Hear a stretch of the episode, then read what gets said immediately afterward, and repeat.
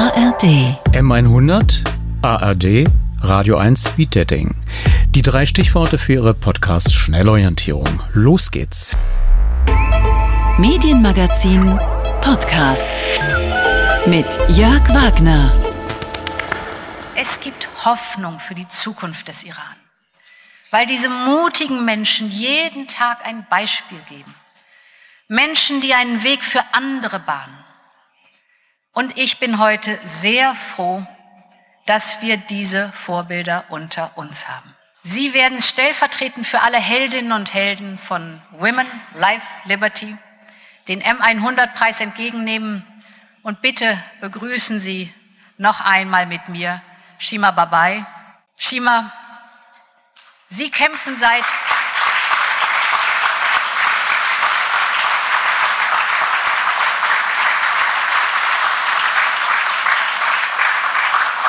Shima, Sie kämpfen seit 2017 für Gerechtigkeit, Demokratie und Frauenrechte im Iran. Zweimal hat das Regime Sie ins Gefängnis gebracht. Man hat Sie in Isolationshaft gesteckt. Man hat Sie gezwungen, Ihr Zuhause zu verlassen. Aber niemand hat es geschafft, Sie zum Schweigen zu bringen. Ursula von der Leyen, die Präsidentin der Europäischen Kommission, am Donnerstagabend in Potsdam bei der Verleihung des M100 Media Award an die Freiheitsbewegung im Iran Frau Leben Freiheit. Vera Linz konnte eben schon erwähnte Shima Babay für das Medienmagazin interviewen, dazu gleich mehr. Außerdem hören Sie in der Ausgabe vom 16. September 2023 den aktuellen Stand im Reformprozess der ARD sowie einen akustischen Einblick in das Radio 1 Speed Dating. Als 13 Hörerinnen und Hörer in dieser Woche auf jeweils 13 Radio 1 Menschen im 3-Minuten-Takt stießen. Und das alles wie gewohnt. Vom Mund zum Ohr auf dem Strahle der elektrischen Kraft.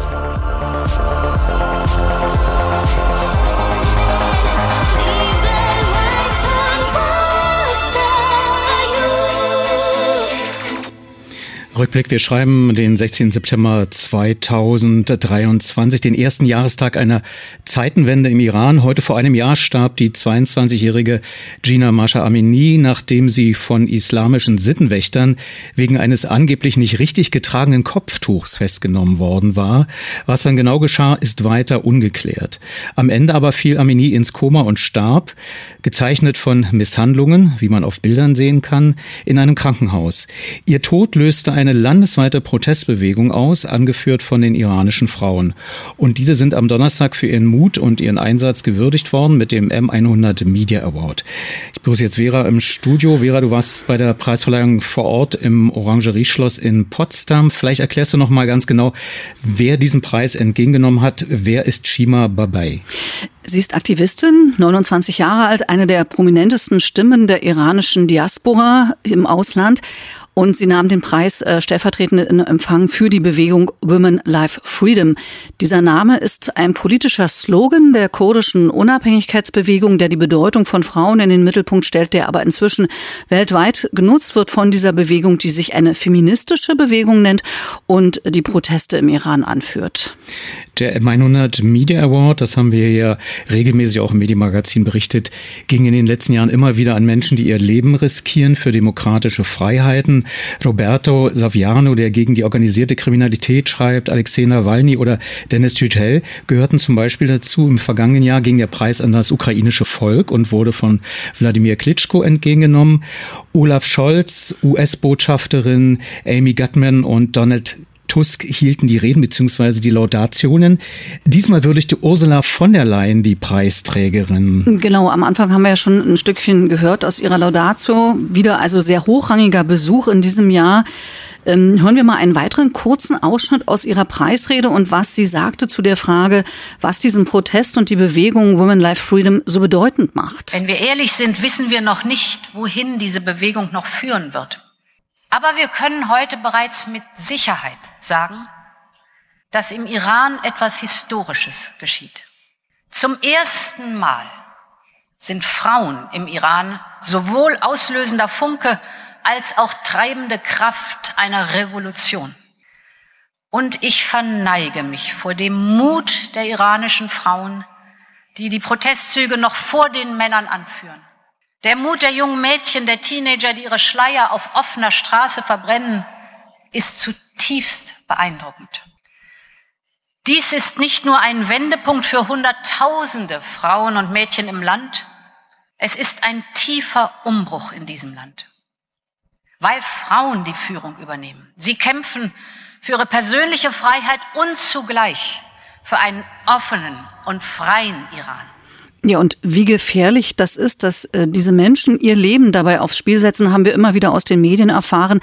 60 Jugendliche sind in diesem einen Jahr der Protestbewegung getötet worden. Ich erinnere mich an Bilder, äh, wo man gesehen hat, wie sie einfach auf offener Straße erschossen worden sind. Mindestens sieben Menschen wurden hingerichtet und viele mussten aus dem Iran fliehen, weil ihr Leben in Gefahr war.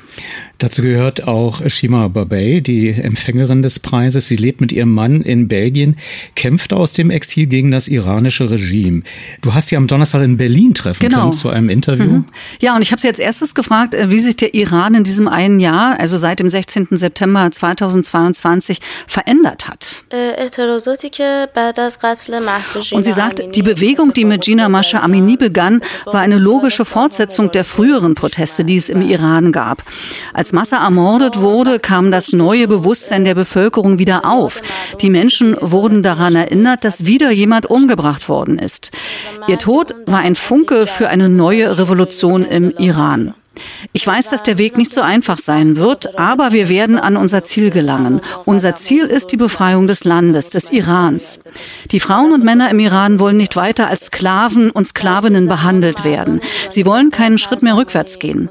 Und wenn ein Volk aufgewacht ist, dann wird es sehr schwer sein, es wieder zurückzudrängen. Sie werden weiterkämpfen bis an ihr Ziel.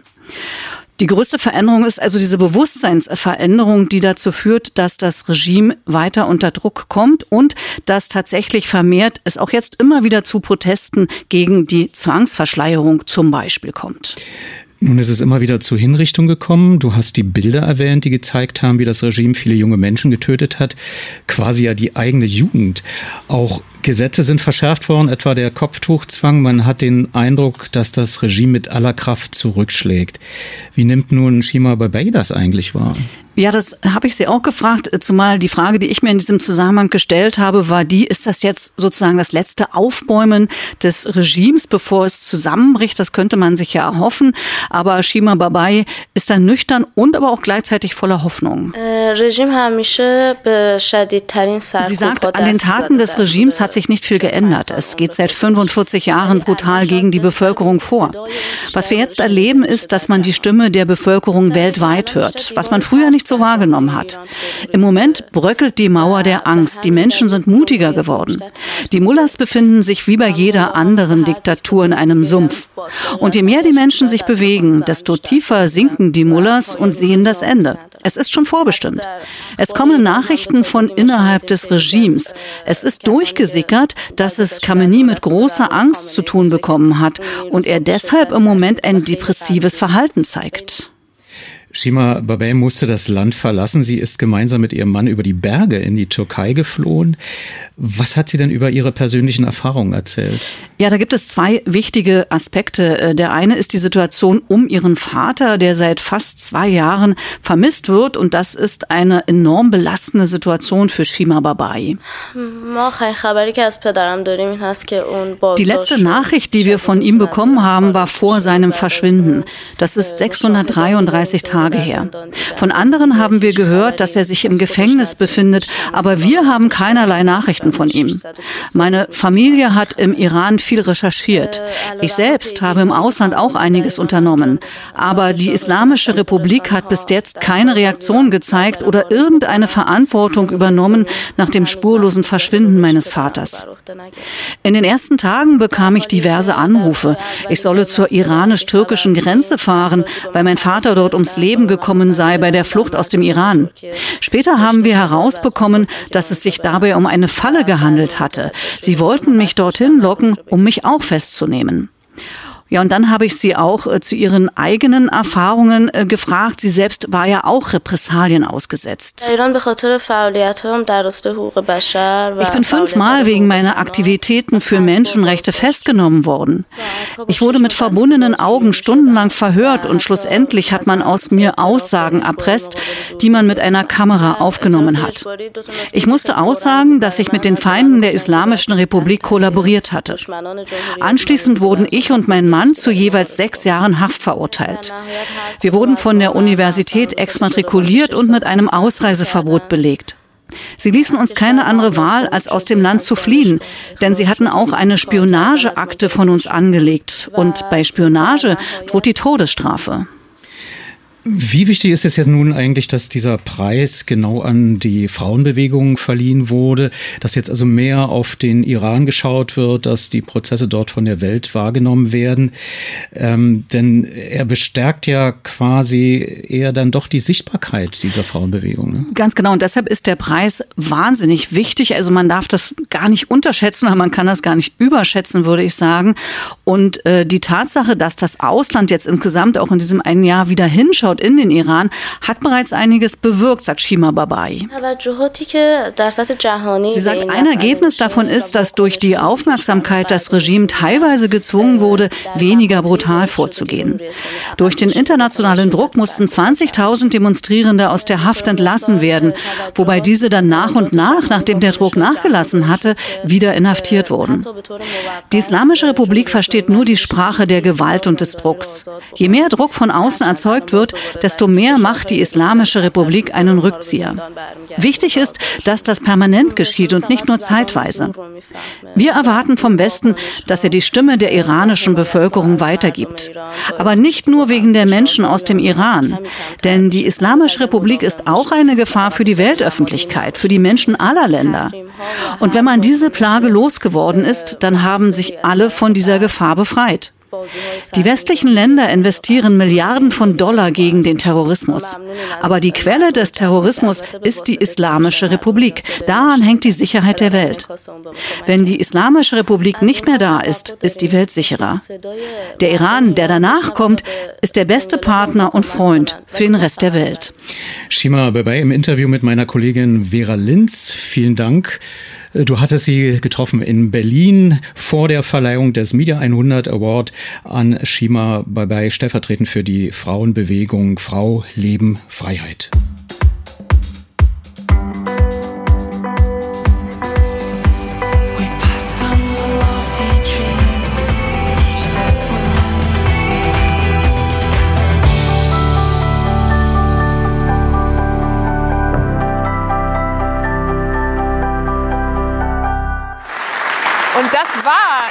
Schon die 20. Folge von Deutschland 3000 und ehrlich gesagt, es ist noch nicht klar, ob wir uns jetzt in eine Sommerpause verabschieden oder diese Sendung nicht mehr fortgesetzt wird.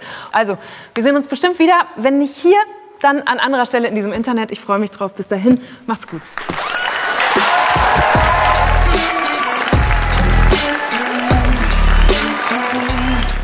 Das war Eva Schulz, haben Sie vielleicht erkannt mit ihrer Marke Deutschland 3000 aus der Mediathek. Sie ist dort äh, hinübergewechselt, auch um junge Zielgruppen zu erreichen in der ARD Mediathek. Und äh, dann war plötzlich Anfang August dieser Satz da zu hören, den Sie eben auch gerade nochmal wahrscheinlich mit Erstaunen zur Kenntnis genommen haben, dass man nicht weiß, ob man aus der Sommerpause zurückkäme. Aber zum Glück hat ja die ARD am Donnerstag ein Pressegespräch gemacht, zwar eine eigene Sache, weil die ARD Internet Intendantinnen und Intendanten getagt haben. Aber ich konnte natürlich dort die Frage unterbringen an Christine Strobel. Sie ist ARD-Programmdirektorin und ich fragte sie, was ist nun mit Eva Schulz und äh, ist das Experiment womöglich gescheitert? Nein, auf keinen Fall ist es gescheitert. Ähm, also erstmal ist das eine Form, wo ich sagen würde, da haben wir genau versucht auszuprobieren und der Südwestrundfunk vorne dran, wie wir die Debattenkultur, wie wir Themenkultur für die Mediathek übersetzen können können. Und insofern sind wir da sehr glücklich über diesen Versuch, auch im Sinne von, lasst es uns versuchen, mal anders zu machen. Und das ist keinesfalls in irgendeiner Form gescheitert, äh, sondern im Gegenteil, wir sind mit Eva Schulz in intensiven Gesprächen. Ähm, und dass wir immer mal wieder Dinge auch verändern, ist auch klar. Aber das ist also nicht in irgendeiner Form unklar, wie es da weitergeht, sondern wir sind ganz normal in den Gesprächen über Veränderungen, aber ähm, nicht im Sinne von, dass wir das beenden, sondern ganz im Gegenteil. Wir haben ein Interesse daran, mit ihr weiterzuarbeiten. Ja, dann hat auch die ARD bei ihrem Treffen in Frankfurt Main auf Kritik aus den Gremien reagiert. Die politischen Talkshows sollten besser koordiniert werden. Auch dazu hören wir nochmal ARD-Programmdirektorin Christine Strobel. Wir werden ab 24 äh, unsere drei Talkformate äh, komplementär ausrichten. Wir haben diese Pläne jetzt unseren Aufsichtsgremien in Frankfurt vorgestellt. Es tagen ja nicht nur die ARD-Verantwortlichen, sondern auch die Aufsichtsgremien. Und ähm, die hatten äh, naturgemäß und äh, völlig zu Recht ein Interesse da von uns zu erfahren, was planen wir im Ganzen. Und ähm, insofern, wir sind zwar noch mitten in den Verhandlungen, sind noch nicht alle Verhandlungen abgeschlossen, aber es ist völlig klar, das heißt, wir haben drei Talks, die kennen Sie, das ist äh, bisher Anne Will, da kommt neu Karin Mioska ähm, mit einem etwas ähm, veränderten Format. Dann haben wir äh, Louis Klamroth mit Hart aber fair und wir haben Maischber Sandra Maischberger, die gestern ihr tolles Jubiläum gefeiert hat mit 20 Jahren. Äh, und diese drei Talkformate werden wir in, ab 2024 komplementärer aufstellen als bisher, um das, was der politische Talk bisher im klassischen Fernsehen, also im ersten deutschen Fernsehprogramm geleistet hat, nämlich ein Hort der, der Auseinandersetzung, der Debatte zu sein, um dieses, das, was es dort war, auch zu übersetzen und interessant zu machen für Menschen, die gar nicht mehr klassisches Fernsehen schauen, sondern die ganz selbstverständlich On-Demand-Angebote und die Mediathek nutzen. Und deswegen haben wir uns ähm, aufgemacht, ähm, mit Louis Klamroth, mit dem ja schon äh, der WDR ein ähm, Generationswechsel eingeleitet hat, äh, mit ihm sozusagen vor allen Dingen mit ihm in die neue Welt zu gehen, die gar nicht mehr so neu ist, ähm, und damit zu versuchen, dieses, was der politische Talk eben im Linearen war, zu übersetzen in eine Form, die dann auch Menschen in der Mediathek ähm, dazu führt, sich mit Diskussionen, mit politischen Diskussionen, mit gesellschaftlichen Themen ähm, auseinanderzusetzen. Und ganz wichtig ist uns dabei, dass wir noch stärker als bisher alle Lebenswelten abbilden wollen, nicht nur jung und alt, da gehört auch Ost und West dazu, da gehört Stadt-Land dazu und uns das ganz bewusst vorzunehmen, nicht nur für jede einzelne Sendung, da tun wir das ja schon, sondern im Ganzen zu leisten. Wenn Sie jetzt um ein Déjà-vu hatten, äh, liebe Hörerinnen und Hörer, die schon ein bisschen länger Radio 1 hören, dann kann ich Ihnen sagen, äh, das ist tatsächlich so, das darf man nicht unerwähnt lassen, dass die ARD seit spätestens 2011 ihre Talkshows untereinander koordiniert. Der damalige ARD-Chefredakteur Thomas Baumann stritt allerdings im Medienmagazin vom 26. September 2011 ab, so eine Art Supervisor für alle ARD-Talkshows zu sein. Naja, also folgendes. Zunächst mal brauchen uns unsere Redaktionen keinen Supervisor. Das sind alles journalistische Kolleginnen und Kollegen, die sehr, sehr gut wissen, was sie zu tun haben. Es kann natürlich mal passieren, dass bei einer bestimmten Themenlage alle in die gleiche Richtung denken und versuchen, sich auf ein Thema zu stürzen. Das ist dann der Moment, wo ich als Koordinator ins Spiel komme und mit den Kolleginnen und Kollegen der Redaktionen reden werde. Nur man darf sich das nicht so vorstellen, dass Herr Baumann die Themen diktiert, wer was machen darf und die Gäste zuteilt, so wie ich es in der deutschen Presse schon habe lesen können. Das ist eine absurde Vorstellung. Äh, wir sind durchaus intern in der Lage, miteinander gut zu kommunizieren und zu überlegen, da ja nicht alle Sendungen an einem Tag stattfinden. Gott sei Dank nicht. Wir haben ja äh, fünf verschiedene Tage, welches Thema oder welche Nuance eines Themas passt am besten wohin, welche Gäste stehen für wann, wem zur Verfügung und dann wird man mit Sicherheit ein Verfahren finden, wie man das vernünftig macht. Zwölf Jahre später gibt es jetzt eine Optimierung der Talkshow-Ausrichtung. Die ARD bündelt auch bei weiteren Themenfeldern übrigens die Kompetenz in sogenannten Kompetenzzentren. Der ARD-Vorsitzende Kai Gnifke in dieser Woche bei demselben Pressegespräch. Wir haben die ersten drei sogenannten Kompetenzcenter vergeben. Warum Kompetenzcenter? Es geht ja um den Erhalt und um die Stärkung von regionalem in der digitalen Welt. Und um das zu schaffen, müssen wir dort, wo es überregional zugeht, wo wir Themen übergreifend haben, die keinen spezifisch regionalen Bezug haben, dort müssen wir die Kräfte bündeln. Das ist die Grundidee von Kompetenzcentern. Und so kam es zu der Verteilung dieser ersten drei Kompetenzcenter. Nummer eins ist das Thema Gesundheit. Der Federführer ist der Norddeutsche Rundfunk, der dort eine sehr, sehr hohe ausgewiesene Expertise hat. Ähm, und ähm, deshalb wird dieses Kompetenzcenter dort angedockt werden. Das Kompetenzcenter Verbraucherthemen teilen sich in der Federführung der Westdeutsche Rundfunk und der Südwestrundfunk. Und das Thema Klima, wo es ja wirklich darum geht, einen neuen Bereich aufzubauen, äh, bei dem jetzt gerade alle Häuser dabei sind, ähm, Kompetenzen aufzubauen. Dort haben wir ein Kompetenzcenter beschlossen, äh, das in der Federführung von drei Sendern geteilt wird, nämlich dem Hessischen Rundfunk als dem Wetterkompetenzzentrum, dem Mitteldeutschen Rundfunk und dem Südwestrundfunk. Zentrale Aufgabe von Kompetenzzentern ist es, sicherzustellen, dass wir bei einem großen, wichtigen Themenbereich keine Leerstellen haben, keine weißen Flecken auf der Landkarte haben, sondern dass wir all das abdecken, was das Publikum interessiert. Sicherstellen, dass wir die Qualität hochhalten oder bestenfalls auch noch weiter steigern und sicherstellen, dass es keine Doppelarbeit bei einzelnen Themen gibt, die eben keinen spezifisch regionalen Bezug haben. Und das ist etwas, was uns allen klar geworden ist. Wir können auf diese Weise nur gemeinsam die Zukunft tatsächlich gewinnen. Jeder für sich wird es nicht schaffen. Und dieser Gedanke der Zusammenarbeit, der Kooperation und Arbeitsteilung, der ist ja gar nicht mal so neu. Den verfolgen wir ja in den Bereichen Infrastruktur, Produktion und Technik schon seit 2017. Und äh, deshalb hat es gestern auch super gepasst, dass wir bei einem dieser Strukturprojekte Vollzug melden konnten. Das Thema Kooperation bei Einkauf war ja mal geplant worden und sollte eine Einsparung von etwa 50 Millionen Euro erbringen. Und gestern konnten wir Vollzug melden. Wir haben das Ziel erreicht. Und äh, deshalb macht es uns so zuversichtlich, dass wir das auch weiterhin bekommen. Wir werden ähm, noch in diesem Jahr die nächsten Kompetenzcenter prüfen und wollen sie auch im kommenden Jahr dann an den Start bekommen. Und damit, glaube ich, können wir jetzt mit einem gewissen Stolz auch sagen, die ARD kann Kooperation. Und wir machen weiter damit. Und das, was ich in den letzten zweieinhalb Tagen erlebt habe, macht mir auf diesem Weg sehr, sehr viel Mut. Insofern kann ich sagen, die ARD ist on fire.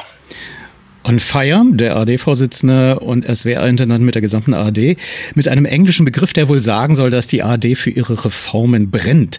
Wofür brennt dabei aber der RBB? Welche Kompetenz bringt der RBB ein?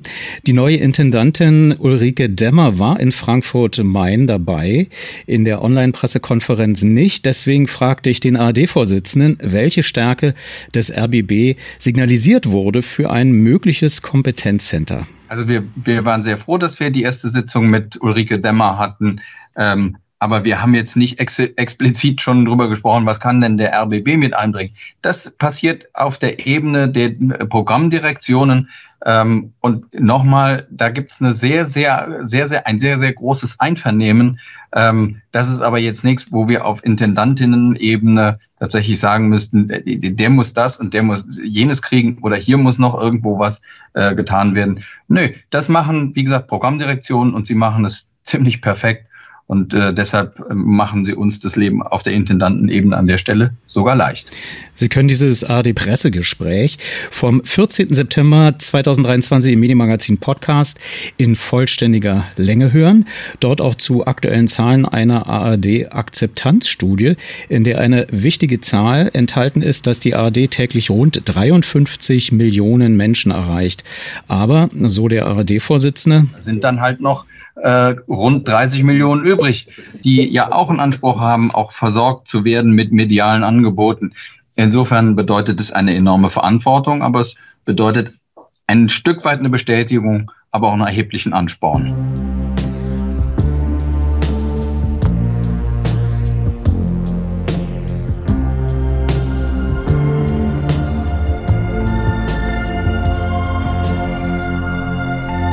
Sein, wir haben immer für das Gespräch drei Minuten Zeit.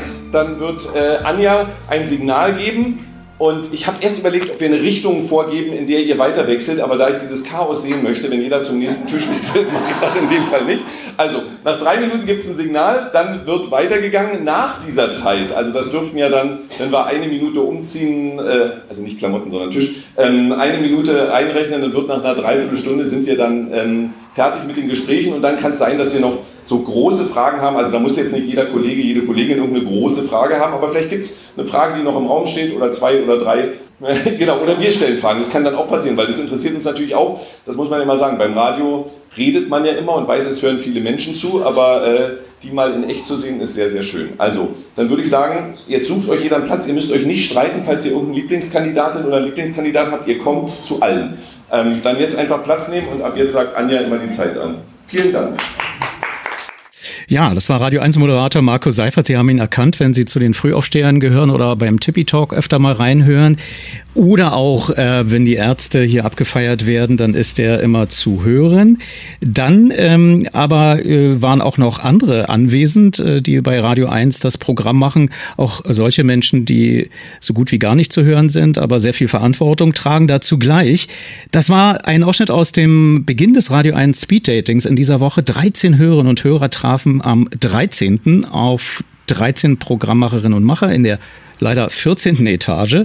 Die 13. Etage ist ja diese ominöse Intendantinnen-Etage und da in der 14. ist ja auch viel mehr Platz und da kann man auch, das ist ja die RBB Dachlounge, ähm, ganz in Ruhe dann auch die Fragen stellen innerhalb von jeweils drei Minuten.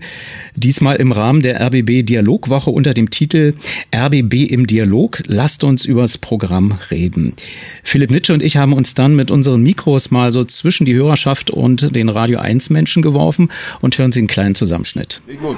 Geht wirklich schnell, die drei Minuten, wirst du sehen. Äh, ja, äh, also morgen, Morgenmagazin und Geschichten, ja. Da muss ich komplett passen. Ne? Das, ist, äh, das ist die Sendezeit, wo ich garantiert äh, entweder, also wenn ich nicht schon auf der Arbeit bin, dann höre ich Deutschlandradio Kultur oder RBB Kultur. Und warum? Weil ich keine Werbung ertragen kann. Ja. Und weil, was ich ehrlich gesagt auch nicht so besonders mag. Sehr gut, sowas brauchen wir. Ja, wenn, wenn zwei dann immer so, "Oh, ich habe heute so schlecht geschlafen oder, oder so etwas. Und das gibt es bei uns viel? Ja, halt, halt so, so intim, da so, so, so, so, weiß weiß ich, so Flüster oder, oder, oder Schlafzimmerkissengespräche oder so etwas, die da halt so simuliert werden Aber oder wir so. reden schon von Radio 1, ne? Weil Ja, ich ja, mein, ja, ja, mein, ja, mein, mein eben. Hauptjob am Morgen ist tatsächlich politische Interviews machen, kulturelle das ist was anderes. Nein, ja, ja, nein, das genau. ich wundere mich ich- gerade, dass du das so sagst, weil Aber tatsächlich das kommt doch, oder habe ich das dann am Wochenende irgendwie so eingefangen oder so? Das kann sein, Dass ja. dann schon so Geschichten kommen, ja, ha, ha, ha, und ich habe auch gerade einen Platten im Fahrrad und irgendwie so, und da denke ich, ja, das muss ich jetzt wirklich gerade nicht wissen. Ja. Das ist so wie Privatradio. Ver halt, verstehe ne? ich, was du meinst. Das ist halt Entertainment, ja, äh, mit irgendwie, mit... Wenn ich noch was ja, dazu sagen soll, weil ja, sonst ja, ist die Zeit um, Ja. das muss man ganz oft sagen, das ist eine Geschmackssache. Also es ist ganz oft so, also ich kann dir sagen, genau, niemand ist repräsentativ, muss man immer sagen. So, deswegen ist es, und deswegen finde ich aber sowas interessant. Also es ist tatsächlich, ähm, wenn man irgend, also es kommt bei uns selten vor, aber wenn man so eine Geschichte aus dem Privatleben erzählt, äh, auf fast nichts bekommen wir so viel Reaktion wie darauf. Also ich kann ein Interview mit Robert Habeck machen, wo Das ich mich mit dem streite. Und wenn du dann erzählst, ähm, du äh, DHL, äh, klingelt nicht, kriegt mir, schickt eine Benachrichtigung, obwohl ich zu Hause bin, dann holt das viele ab, weil die das gleiche Erlebnis haben. Deswegen, das ist sowieso beim Radio das Problem. Du musst dir immer vorstellen, wir haben in der meistgehörten Stunde morgens so 200.000 Hörer. Das heißt, wir erreichen mit so einer Morgensendung rund eine halbe Wenn die, Million wenn die Menschen Hörer. so in, in Sta losstarten oder Und was. ich sage ja. ja. und ich sag immer als Beispiel, stell dir mal vor, du, nehmen wir dich mal, Ja. du stellst dich ins Olympiastadion, ausverkauft, 72.000 Leute, stellst dich in den Mittelkreis und hältst eine Rede, unabhängig äh, zu welchem Thema, politisch oder was auch immer. Da ist ja völlig klar, dass vielleicht 40.000 sagen, ist mir egal, was er erzählt, 20.000 sagen, oh super, was der erzählt, 10.000 sagen, was für ein Trottel, was der erzählt. Und deswegen ist es für uns immer total schwierig, was wollen die Leute. Ne, das ist wirklich schwer, schwer rauszufinden und deswegen bin ich für sowas super dankbar. Ja, ich würde sagen, ich will ernst genommen werden. Ja, Ja, ja, ich, genau. ich will wie ein, äh, ja, ähm, mit Würde halt wie, wie ein äh, reflektierter Mensch oder so angesprochen sein. Ja. Und dieses, auch wenn ich jetzt privat jetzt nicht so kompliziert bin, aber ich, ich will da keinen Kumpelton hören im Radio. Ne?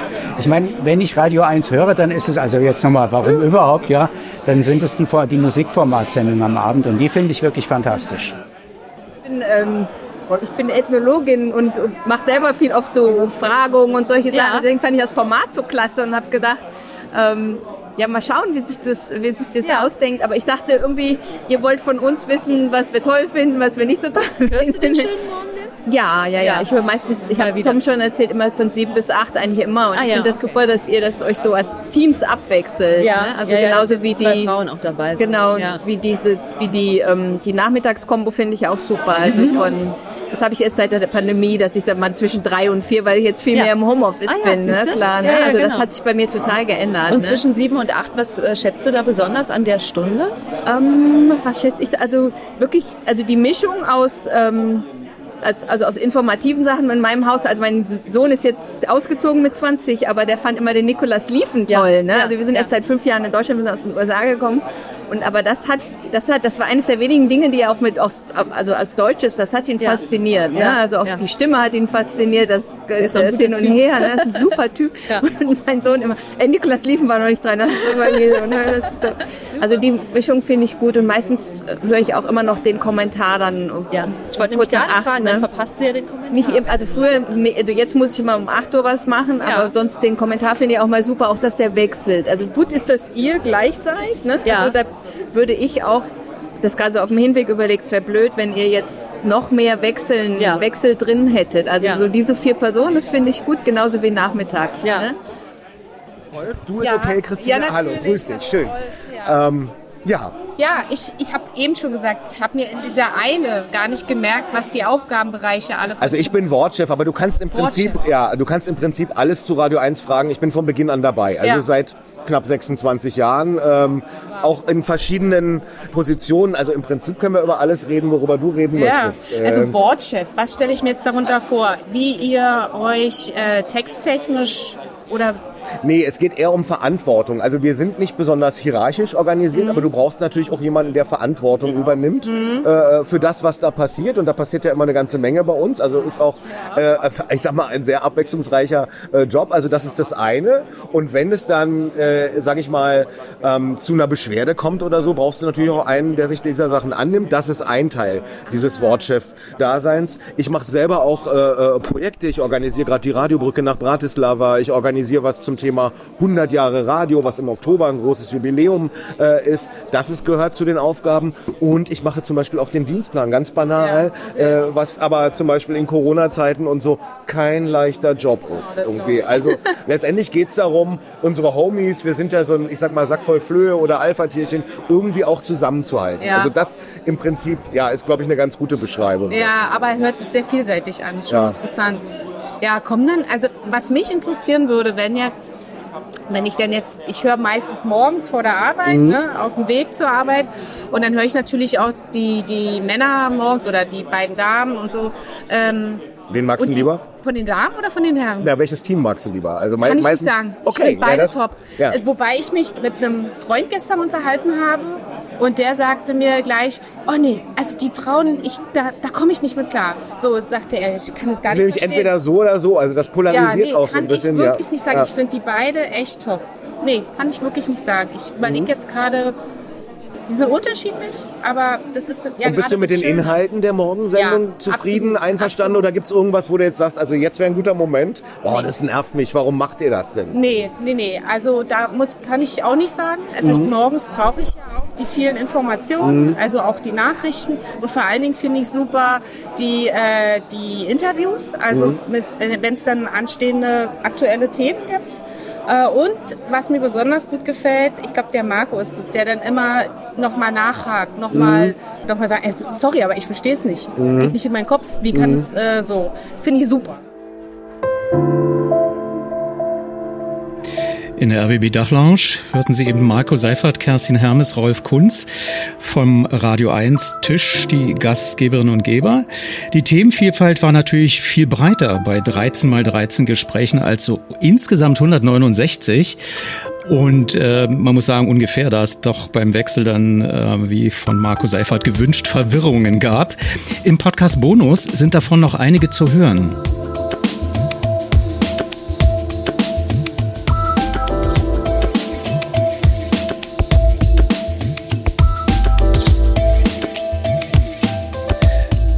Ich nicht zum Speeddating-Team gehörte, habe ich aber die äh, Chance genutzt, mich anschließend mit einer Hörerin äh, etwas vertiefter zu unterhalten. Hören Sie auch da einen Ausschnitt. Ähm, Katrin Askan ist äh, ganz normale Radio 1-Hörerin, aber auch Autorin. Sie schreibt Bücher und hatte auch schon mal einige Folgen für den Ohrenbär geschrieben. Aber hier ging es ihr wirklich in dem Gespräch um Radio 1. Und ich fragte sie, ob sie einfach nur mal die Stimmen hinter den, äh, Quatsch, die Gesichter hinter den Stimmen sehen möchte oder was genau sie interessiert hat.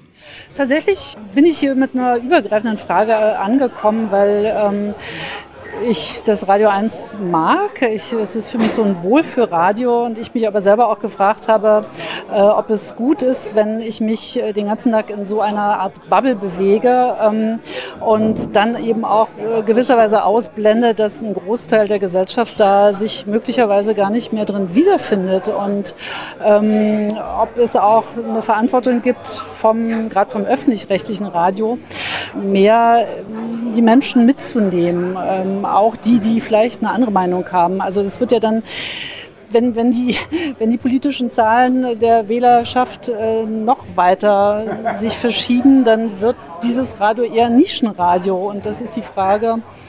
Ich höre es dann immer noch gerne, natürlich, weil es sich vielleicht deckt mit dem, was ich denke. Aber äh, ist dann noch adäquat und angemessen und können wir einfach so tun, als ob es all die anderen da draußen eben nicht gibt, die vielleicht sich gar nicht mehr darin wiederfinden und die vielleicht gerne andere Themen gespiegelt haben möchten.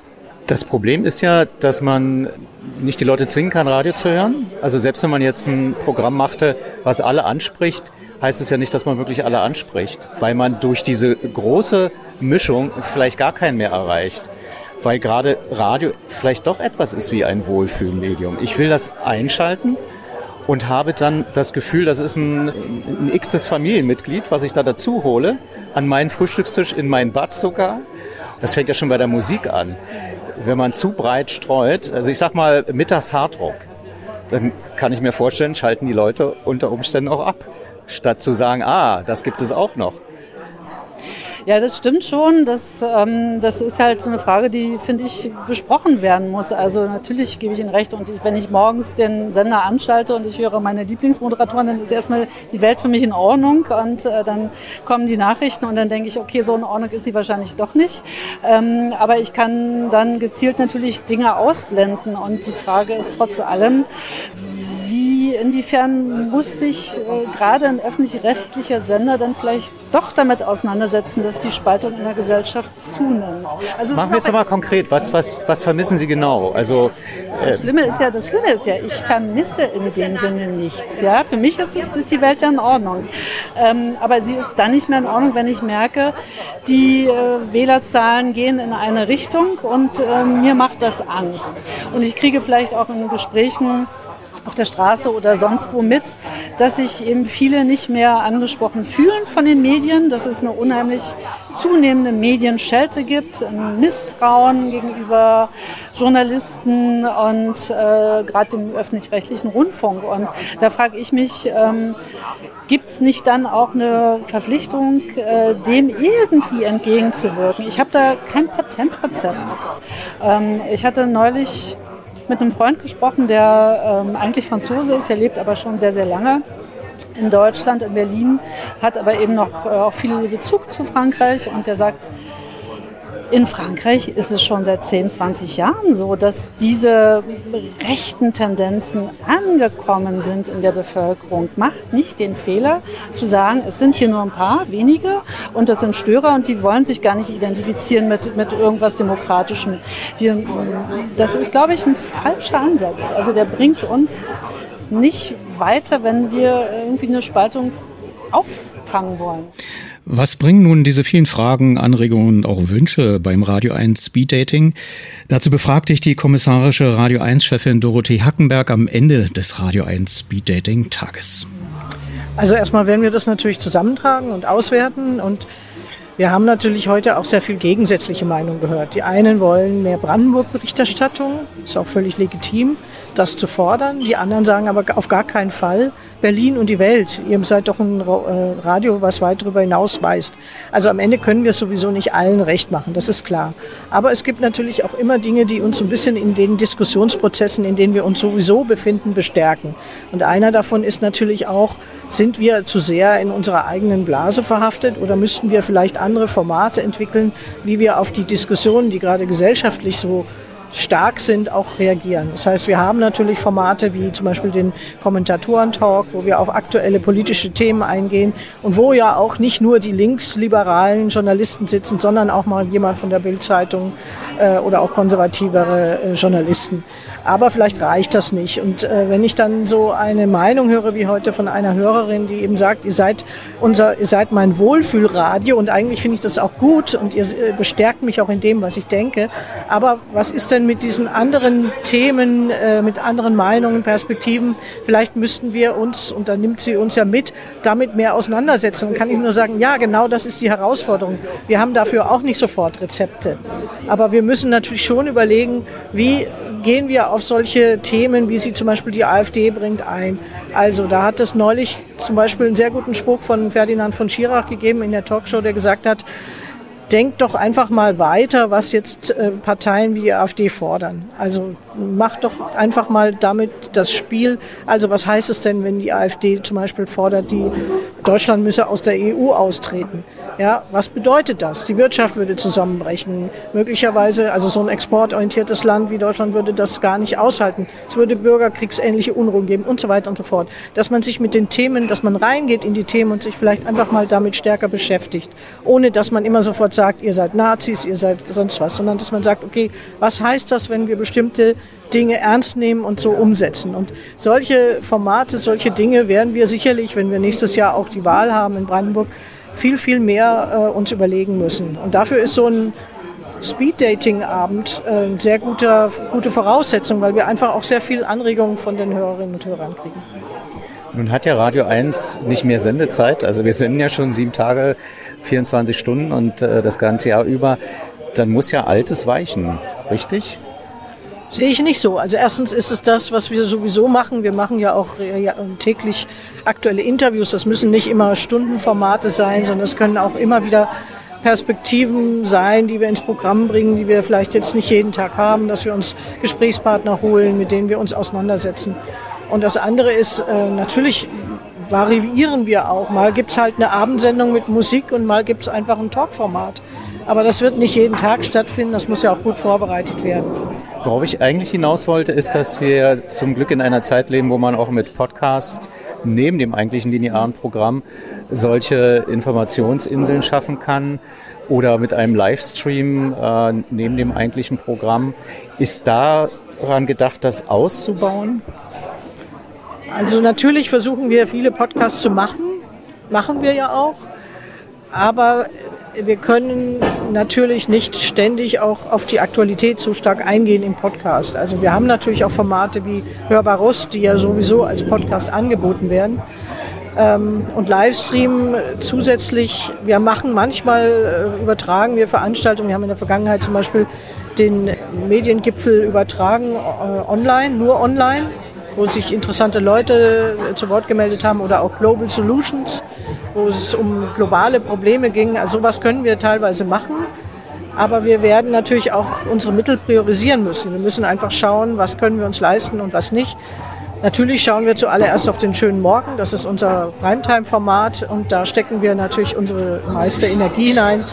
Und wenn wir Podcasts machen, dann versuchen wir zu kooperieren mit anderen ARD. Äh, Landesrundfunkanstalten oder auch mit privaten wie Detektor FM, wie wir es jetzt bei Teurer Wohnen gemacht haben. Und dann können wir solche Projekte auch angehen. Also wir müssen kreativ sein, was die äh, finanziellen Mittel betrifft. Und dann müssen wir eben schauen, was können wir machen. Schön wäre es natürlich, auch solche Formate zu machen, gebe ich dir völlig recht. Die kommissarische Radio 1-Chefin Doro Hackenberg am Ende eines äh, fruchtbaren Speeddatings, kann man sagen.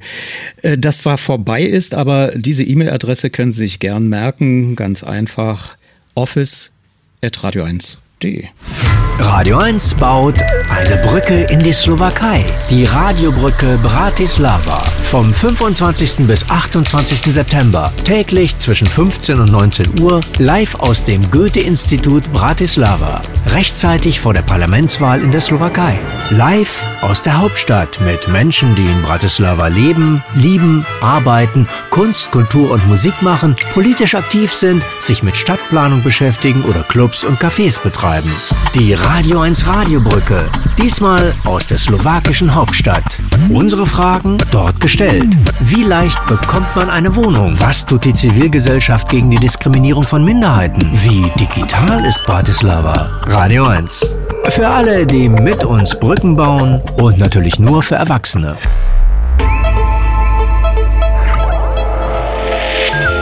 Medienmagazin Podcast. Bonustrack.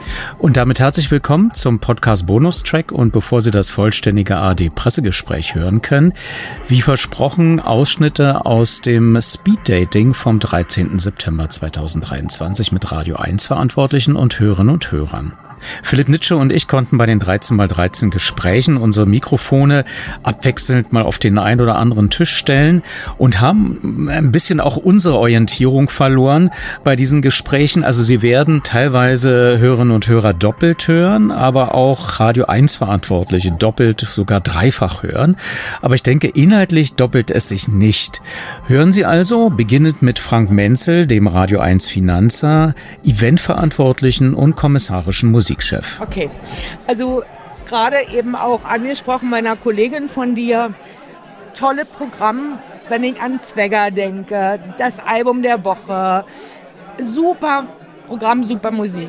Was mir manchmal ein bisschen fehlt, ist, ich sag mal so, tagesformabhängig oder tageszeitabhängig die Songs einzuspielen. Also beste Beispiel, ich komme hierher, habe gute Laune, weil ich bei euch zum Speed-Dating kommen darf. Und was läuft? Ein Lied mit Namen Osmosis, das ich anmachen würde, wenn ich mir gerade überlege, meinem Leben ein Ende zu setzen. Also ich überspitze jetzt. Ja.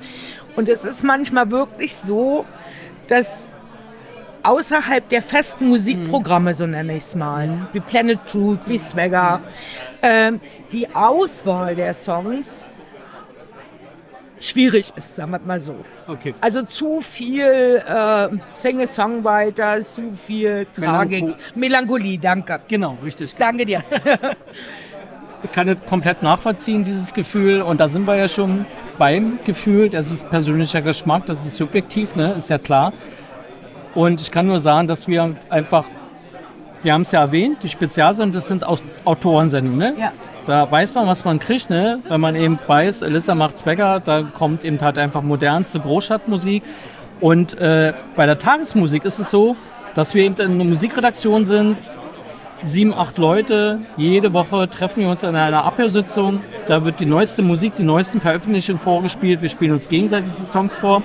Und dann entscheiden wir gemeinsam, welche Musik in welcher Häufigkeit im Tagesprogramm läuft. Okay, super. So, und dann wird ein Tagesprogramm von einer Person zusammengestellt. Das heißt, wir sind egal ob äh, Volker Wiegbrecht oder Tom Wötsch oder wer auch ja. immer gerade der moderiert, der, der moderiert. Ja. die Musik ist vorher schon ausgewählt und wird da rein. Genau, von der okay. Musikredaktion. Okay. Aber der große Unterschied zwischen den ganzen Radiobrei, den man überall hört, bundesweit mit dem Mainstream-Dampfern. Den ne? will ich und nicht haben. Genau, sind wir immer noch eine Alternative, weil wir eben per Hand sozusagen. Wirklich, wir hören uns die Songs an und diskutieren drüber und dann gibt es eine gemeinschaftliche Entscheidung und die geht in den Kosmos des Radio 1 Formates. Radio 1 hat ein eindeutiges Format, wir wollen alternativ sein. Ne? Und das eben in, auch in einer Breite, sodass wir eben auch jede Musikrichtung berücksichtigen. Und da finden dann sozusagen die Perlen statt. Natürlich gibt es auch Klassiker, ein paar ältere Sachen. Und dann kann es eben auch mal passieren, so wie Sie jetzt schildern, dass eben der Musikgeschmack in dem Augenblick nicht getroffen wird. Ja. Weil ich habe ein positives Gefühl, dann kommt eine melancholische Nummer. Aber andere wiederum kann ja sein, auch dass ja. in dem Falle die melancholische äh, Nummer den Geschmack desjenigen der im, ja, ja. im anderen Auto sitzt, auch trifft. Ja. Das ist einfach schwierig, ja. ja, ja Immer den gleichen Besch Aber wichtig ist, dass wir eben in der Gesamtanmutung wirklich eine Alternative Absolut. bleiben. Absolut. Also ne?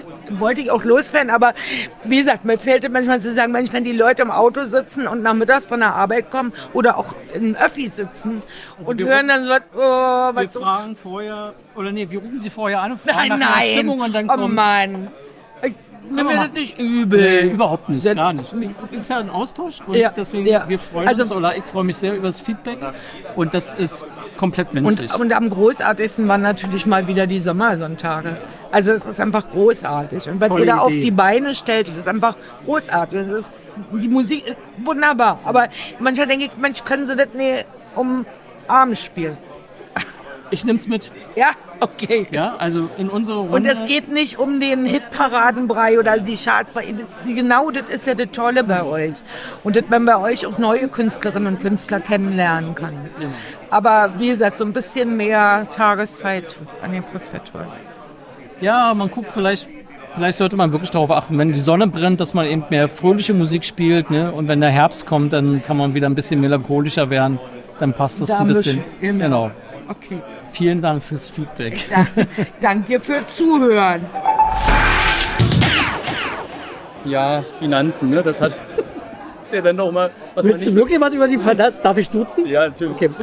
Ähm, ja, ist natürlich, ist natürlich klar. Man hofft natürlich, dass das Programm in seiner Vielfalt und auch in seiner, sag ich mal, Exklusivität, die, es ja, die euch ja, sag ich mal, ausmacht bei Radio 1, ähm, dass, dass die auch erhalten bleibt, ne? Mhm. dass ihr so noch, noch die finanziellen Mittel habt dass Mhm. ihr, oder zur Verfügung gestellt bekommt der RBB. Ähm, das, das ist ein, ein, ein großer Wunsch und eine Bitte natürlich, dass das auch so ist. Ich würde alles dafür geben. Ich würde auch mit euch äh, Ja, finde ich super. Ja. Also ich kann dir nur das Gefühl geben, da wird erstmal nichts passieren. Also der Etat, der, also ne, klar, ARD, dann der RBB ist Bestandteil der ARD, der RBB hat seine Radiostation, seine Fernsehstation und Radio 1 hat seinen Etat und da wird nicht dran gerüttelt. Also so, dass wir da inhaltlich äh, gesichert sind. Schön. Weil es ist letztendlich ähm, insgesamt der RBB ja eigentlich ein positives Image hatte. So. Also bis Mhm. vor dem Skandal natürlich so. Ne? Also dass man über die jungen, die jungen Willen da vom Mhm. RBB und diese, diese Mischung äh, generell eigentlich getragen wird, auch im, im, im find, finde ich sozusagen im, im, gesamten äh, äh, Rundfunk Berlin-Brandenburg. Mhm. Ja. Naja, Radio 1 halt natürlich mein, mein Baby ist seit, seit 2004, bin ich, bin ich Hörer. Okay, hierher gezogen in das Sendegebiet oder? Nee, ich bin, äh, hab schon gerade bei, bei Tom und so, bei anderen sch- schon, schon gesagt, also ich war auch Fritz-Hörer gewesen. Ähm, bin eigentlich aus der Lausitz. Ich habe 24 Jahre Fritz gemacht und jetzt sieben Jahre Radio 1. Okay, schön. Du kannst dich komplett mit mir austauschen. Das, das stimmt. äh, Talk under the Blue Moon und Ja, sowas, genau, ne? richtig. die ganzen Zeiten. Genau, so. richtig. Äh, ist ja jetzt noch mal ein bisschen aktualisiert worden. Mhm. Ich glaube, da gab es noch mal noch mal nicht mehr so ganz. Mhm. Aber sag mal, ein bisschen ist der Lack abgewesen, würde ich sagen. Ja, ich glaube, dass es tatsächlich auch okay ist. Auch ich als Macher von Fritz habe dann irgendwann auch die biologische Entscheidung getroffen. Du gehst einfach einen Schritt weiter und Radio 1 war für mich die beste Adresse. Also wie, wie mit Goethe, ne? Sturm Ja. und Drang und Klassik. Genau, Du richtig. kommst dann ins Klassikalter Ja, genau. und ähm, musst nicht mehr also jeden Tag äh, Genau. Vollgas äh, fahren, sondern da kannst auch ein bisschen. Äh, Aber was willst du noch wissen zu Radio 1? Äh, was will ich noch wissen? Äh, ich, Wortchef? Nee, Quatsch, Musik und Events. Musik und Events. Events, ja. Ähm, aber das meinst du nicht bei, wenn ihr jetzt äh, ähm, Konzerte? Doch, doch. Also bei mir in, in den Eventbereich fallen, also Radio 1 ist ein starkes Eventradio. Wir machen eben halt einfach äh, nicht nur das klassische Radioprogramm, was man äh, linear hört, sondern eben halt einfach viele digitale Produkte. Wir stellen ja auch viel im Bild her, Genau. so wie die TED-Talks, die Lesungen, die Lounge-Konzerte. Lounge-Konzerte. Und dann gibt es eben halt einfach unsere äh, jährlichen Höhepunkte, so wie das Parkfest oder Jawohl. letztes Jahr 25 Jahre Radio 1, die Genau. Waldbühne. Jawohl. Und dafür ist die Eventabteilung zuständig. Ne? Also da geht es dann los. In der Redaktion, im Team wird die Idee geboren. Dann geht es an die Umsetzung, dann bin ich in der Vorplanung, die Finanzierung, da passt es dann auch mit den Finanzen. Und dann geht es in die Durchführung, dann wird umgesetzt vor Ort. Jawohl. Und das muss man als Eventchef komplett im Blick haben Mhm. und so gut wie möglich fürs Produkt, fürs Team, für den Sender umsetzen. Ja, verstehe. Also ist schon ein toller Job. Das finde ich. Das ABB-Gelände in, in, in Babelsberg kenne ich dann halt noch fast besser so. Also da bin ich auch letztes Jahr, oder war das letztes Jahr, wo wir... Den Radio Deinster? Ja. Ja, genau, das war letztes Genau. Jahr im Sommer. Hm? Wo Marco auch mit dabei war. Genau, richtig, genau. Schlesinger noch die Kuh, äh, den Kuchen gebracht hat. Ja, genau, richtig. Das war dann so, im Nachhinein hat man so gedacht, das ist ja, schon speziell verrückte Welt, gewesen. genau. Ja. Mhm. Knorkator, ne? War das Genau, richtig, genau. Da warst ja du da, ja? live? Ja, ja, ja. Und hat dir das gefallen? Ja, super, super. Ja? Also ich fand's, Ja, das war ja unser Ansinn. Ne? Also das Radio oder wir auch zum Anfassen. Ja. Ne? Das äh, war deswegen ja auch dieses Format. ja, ja. Wir wollen mit den Hörern, mit unseren Hörern in Kontakt treten, Feedback kriegen, Jawohl. damit wir eben wirklich täglich dranbleiben, mit Programm verbessern und im Austausch bleiben.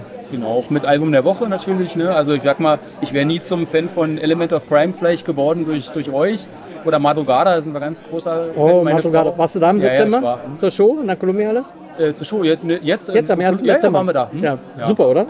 Warst du auch da? Ja. Ja, ja. Ich liebe diese Band. Ja, das war auch, äh, das ist, ja, meine Frau auch, weil es verbindet uns auch zusammen mit Radio 1, aber auch mit ihm. Mhm. Wir wollen gerne mal noch nach, nach, nach Skandinavien mal direkt mal ein Konzert. In seiner, Hei- in seiner In Heimat. Norwegen ja. mal gerne genau. mal ein Konzert. Macht das. Ja, Gut, super. vielen Dank für alles. Gerne. Weiter so. Danke, danke.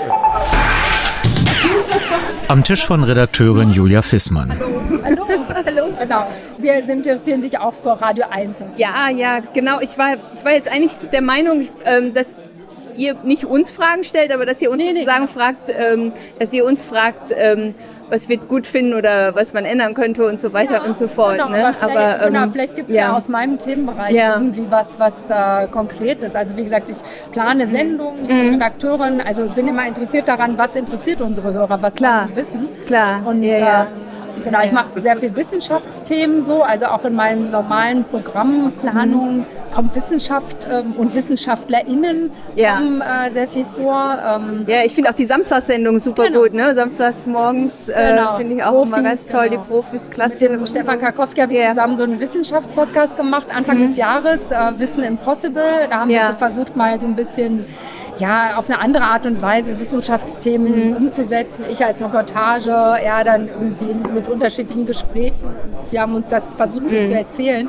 Aber da arbeite ich immer so ein bisschen dran, wie kann man Wissenschaftsthemen, die relevant sind für uns, ins Radio bringen. Ja, Und, äh, klar. Es ist immer nicht so ganz einfach. Nee, ist nicht so einfach, aber das Format finde ich wirklich Ja, toll. Also ich komme ja. ja. selber aus der Wissenschaft, ich bin jetzt Ethnologin, also deswegen fand ich euer Format auch super. Ah, Ja, ne? cool. Äh, ähm, also und deswegen kam ich irgendwie, ich habe dann irgendwie das mein, bei mir gesprungen und ich dachte, ihr wolltet irgendwie so doch Meinungen einholen Ja. in irgendeiner Art und Weise. Ja, ne? Aber das finde ich ein super Format, weil du oft wirklich in, in die Tiefe gehen musst und manchmal musst du einfach nur ein paar Leute auswählen ne, und schauen, wo die Reise, Reise hingeht. Genau, ne? ja, und, das stimmt. ähm, was ich halt auch gut finde, ist dieses Format Die Weber. Ne? Ja. Also da habe ich immer gedacht, vielleicht könnte man das nochmal, also abends nicht, aber nochmal zu, also was ähnliches zu einer anderen Zeit machen oder einer Nachmittagszeit oder auch einer Sonntagnachmittagszeit. Ja, ne? Also ähm, da, äh, was ähm, gefällt Ihnen daran, dass äh, die HörerInnen beteiligt ja, also, sind? also von, von Anfang bis, also dass auch diese Themen vorgeschlagen werden können, also dass genau. ihr die sozusagen Mhm. sammelt ne, und äh, dann also verschiedentlich auswertet, was dann passt. Aber dann auch wirklich, also eben so diese Mischung aus, ihr bereitet ja auch Inputs vor, ne? aber nehmt eben auch die Hörer äh, zu Wort, die die wollen, aber dann auch wirklich in allen Formaten. Also wer jetzt nicht selber sprechen möchte, ne? Ähm, der kann eben schreiben oder, oder auch abstimmen oder kann auch vorher schon, also diese Mischung, das finde ich sehr, sehr gut, also weil, weil das dann wirklich für jeden sozusagen, der, jeder kann so sichtbar werden, wie er oder sie möchte. Das stimmt. Also so, Ja, das fällt mir auch auf, nicht nur bei die Weber, sondern ähm, auch sonst im Programm, wenn wir Hörerbeteiligung machen, dass wir doch sehr, ja, sagen wir so, die, die, wir haben schon sehr interessierte Hörer. Klar, Also haben einige da- wollen, wie das immer so ist, die wollen sich gerne reden hören. Ja, ne? aber es sind auch wirklich Ja. so ganz gute Ja. Aspekte Ja, dabei. klar. Also Wir haben, wir haben, würde ich jetzt Ja. mal sagen, schon so ganz gebildete Hörer. Ja, ja, auch ja. Leute, die sich beteiligen an gesellschaftlichen Ja, ja. Diskussionen. Das fällt mir einfach auf, weil, weil ich Ja. da meinetwegen auch am Telefon bin und die zum Teil mit auswähle. Oder so. Klar. Klar, da, da rufen auch mal Leute an, wo man sagt, Ja. die, kann ich gar nicht reinstellen. Also da Ja, ja, schon, wenn die jetzt gerade sich ärgern oder so, ne, klar, aber, aber. das wäre ja, da- das wollen wir auch so, Eben, die wollen wir auch du? Wort kommen Ja, lassen. ja. Ich meine, es gibt schon auch ein bisschen Durchgefallte, wo man dann eben auch ähm, sowohl die Ja, anderen Hörerinnen schützen muss, als auch dann die Moderatoren. Ja, ja, ja. ja, nee, finde finde ich echt super. Ich weiß jetzt nicht, wer bei mir den, ich, ich gehe eigentlich immer nicht mit, äh, müssen wir jetzt schon wieder, we we wir müssen schon wieder wechseln. Ähm, das mit dem Doktor habe ich nicht da eingeschrieben. Ich unterschlag das immer ganz gerne. Also Ja. Ich komme zwar richtig aus der, ich habe 20 Jahre in den USA, bin, also ich hatte 20 Jahre eine Professur in Amerika, aber ich mag das nicht so gerne. Also irgendjemand hat da recherchiert. Sehr gut. Am Tisch von Nachrichtenchef Jan Vesper. Ähm, die Themen, die in den Nachrichten besprochen werden, werden die von, von dir hauptsächlich ausgewählt oder wer sitzt da zusammen?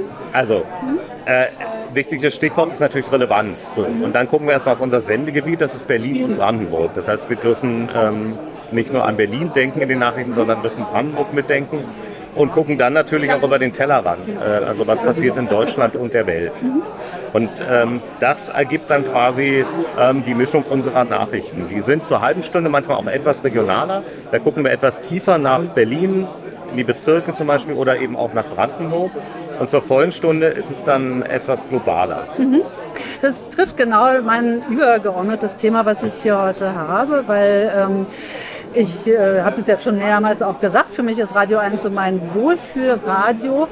Ich aber zunehmend mir Sorgen mache vor der Spaltung der Gesellschaft und ja auch sehe, dass ähm, an der Landesgrenze Berlin, also Marco hat natürlich vorhin gesagt, die Grenze geht ja eigentlich schon an den Innenstadtbezirken los, ähm, das politische Gefälle ja doch zunehmend anders wird. Und ähm, das Radio für mich eigentlich das Medium ist, was ja im Prinzip genau das ähm, auffangen sollte, weil es Medium ist, was eben in der Fläche gut funktioniert, weil die Leute im Land eben nicht ständig irgendwie ins Theater gehen können, wo sie Impulse herkriegen. Und ich frage mich, inwiefern ist jetzt, hat, kann, muss Radio 1 einfach da auch den gesellschaftlichen Auftrag so ein bisschen mehr ergreifen und dieses Wohlfühlradio vielleicht auch zu verlassen und äh, vielleicht auch wirklich Themen aufzugreifen, die Gott äh, hinter der Landesgrenze jeder Vierte offensichtlich, äh, ja, zu dem jeder Vierte da offensichtlich eine ganz andere Meinung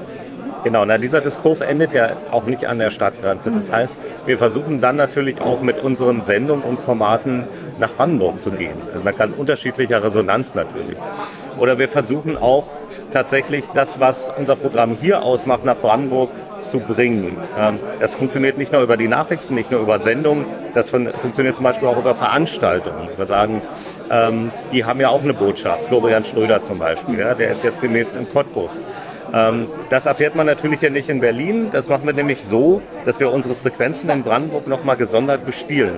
Das heißt, wenn hier ein Veranstaltungshinweis für Berlin läuft, dann läuft in Cottbus oder Frankfurt einer für die entsprechende Region, also für die Lausitz oder für den Osten oder Norden. So. Und insofern versuchen wir alle auch mit zu erreichen und mitzunehmen. Also das schaffen sie nicht nur über Nachrichten, über die Information, sondern da ist das gesamte Programm gefragt und auch alle Mitarbeiterinnen und Mitarbeiter. Also das heißt, wir sind auch natürlich regelmäßig im gesamten Sendegebiet. Auch bei Veranstaltungen, wo wir sagen, okay, da passen wir nicht hundertprozentig hin, wie zum Beispiel beim Brandenburg-Tag im Finsterwalde. Das ist eher so die Antenne-Zielgruppe. Aber wir sagen, okay, wir gehören ja auch dazu, wir gehören auch zum RBB, also fahren wir da auch mit hin. Da habe ich jetzt eine Nachfrage, ob ich das richtig verstanden habe. Also äh, es gibt in Brandenburg andere Frequenzen, logisch, ja. und da werden andere Jingle zum Beispiel genau. gespielt. Ah, okay, genau. Wir haben eine Frequenzkette, und zwar die ehemalige Frequenzkette vom Radio DDR 2. Die ist etwas schwächer als die DDR1-Kette, da sendet Antenne. Mhm. Aber durch DAB Plus können wir jetzt diese Versorgungslücken so ein bisschen schließen. Mhm. Und, ähm, und das nutzen wir. Und ähm, wir sind natürlich jetzt nicht so erfolgreich wie, wie Antenne in Brandenburg, das ist die Landeswelle. Die graben halt jeden Grashalm um auf der Suche nach Hörern, das machen wir nicht. Aber wir bieten den Brandenburgern auch separate Programme. Oder zum Filmfestival in Cottbus zum Beispiel sogar ähm, Spezialsendung mit Knut Elstermann. Okay, sehr interessant. Da habe ich was dazu. Vielen Dank. Sehr gern. Am Tisch von Marketingchef Michael Droppmann. Hallo. Also wir haben uns ja schon ein bisschen so äh, begrüßt äh, so beim, beim Eingang und du hattest erzählt unter anderem, dass du, ähm, dass du für die Marketingabteilung verantwortlich bist. Hast irgendwie, glaube ich, so am Rande erwähnt, ihr seid nur zu viert. Ja, wir sind vier Leute tatsächlich. Vier, also ich habe eine reine Frauenabteilung. Mhm. Abteilung darfst du ja gar nicht sagen. Also es sind vier Kolleginnen, ja. mit denen ich arbeiten darf.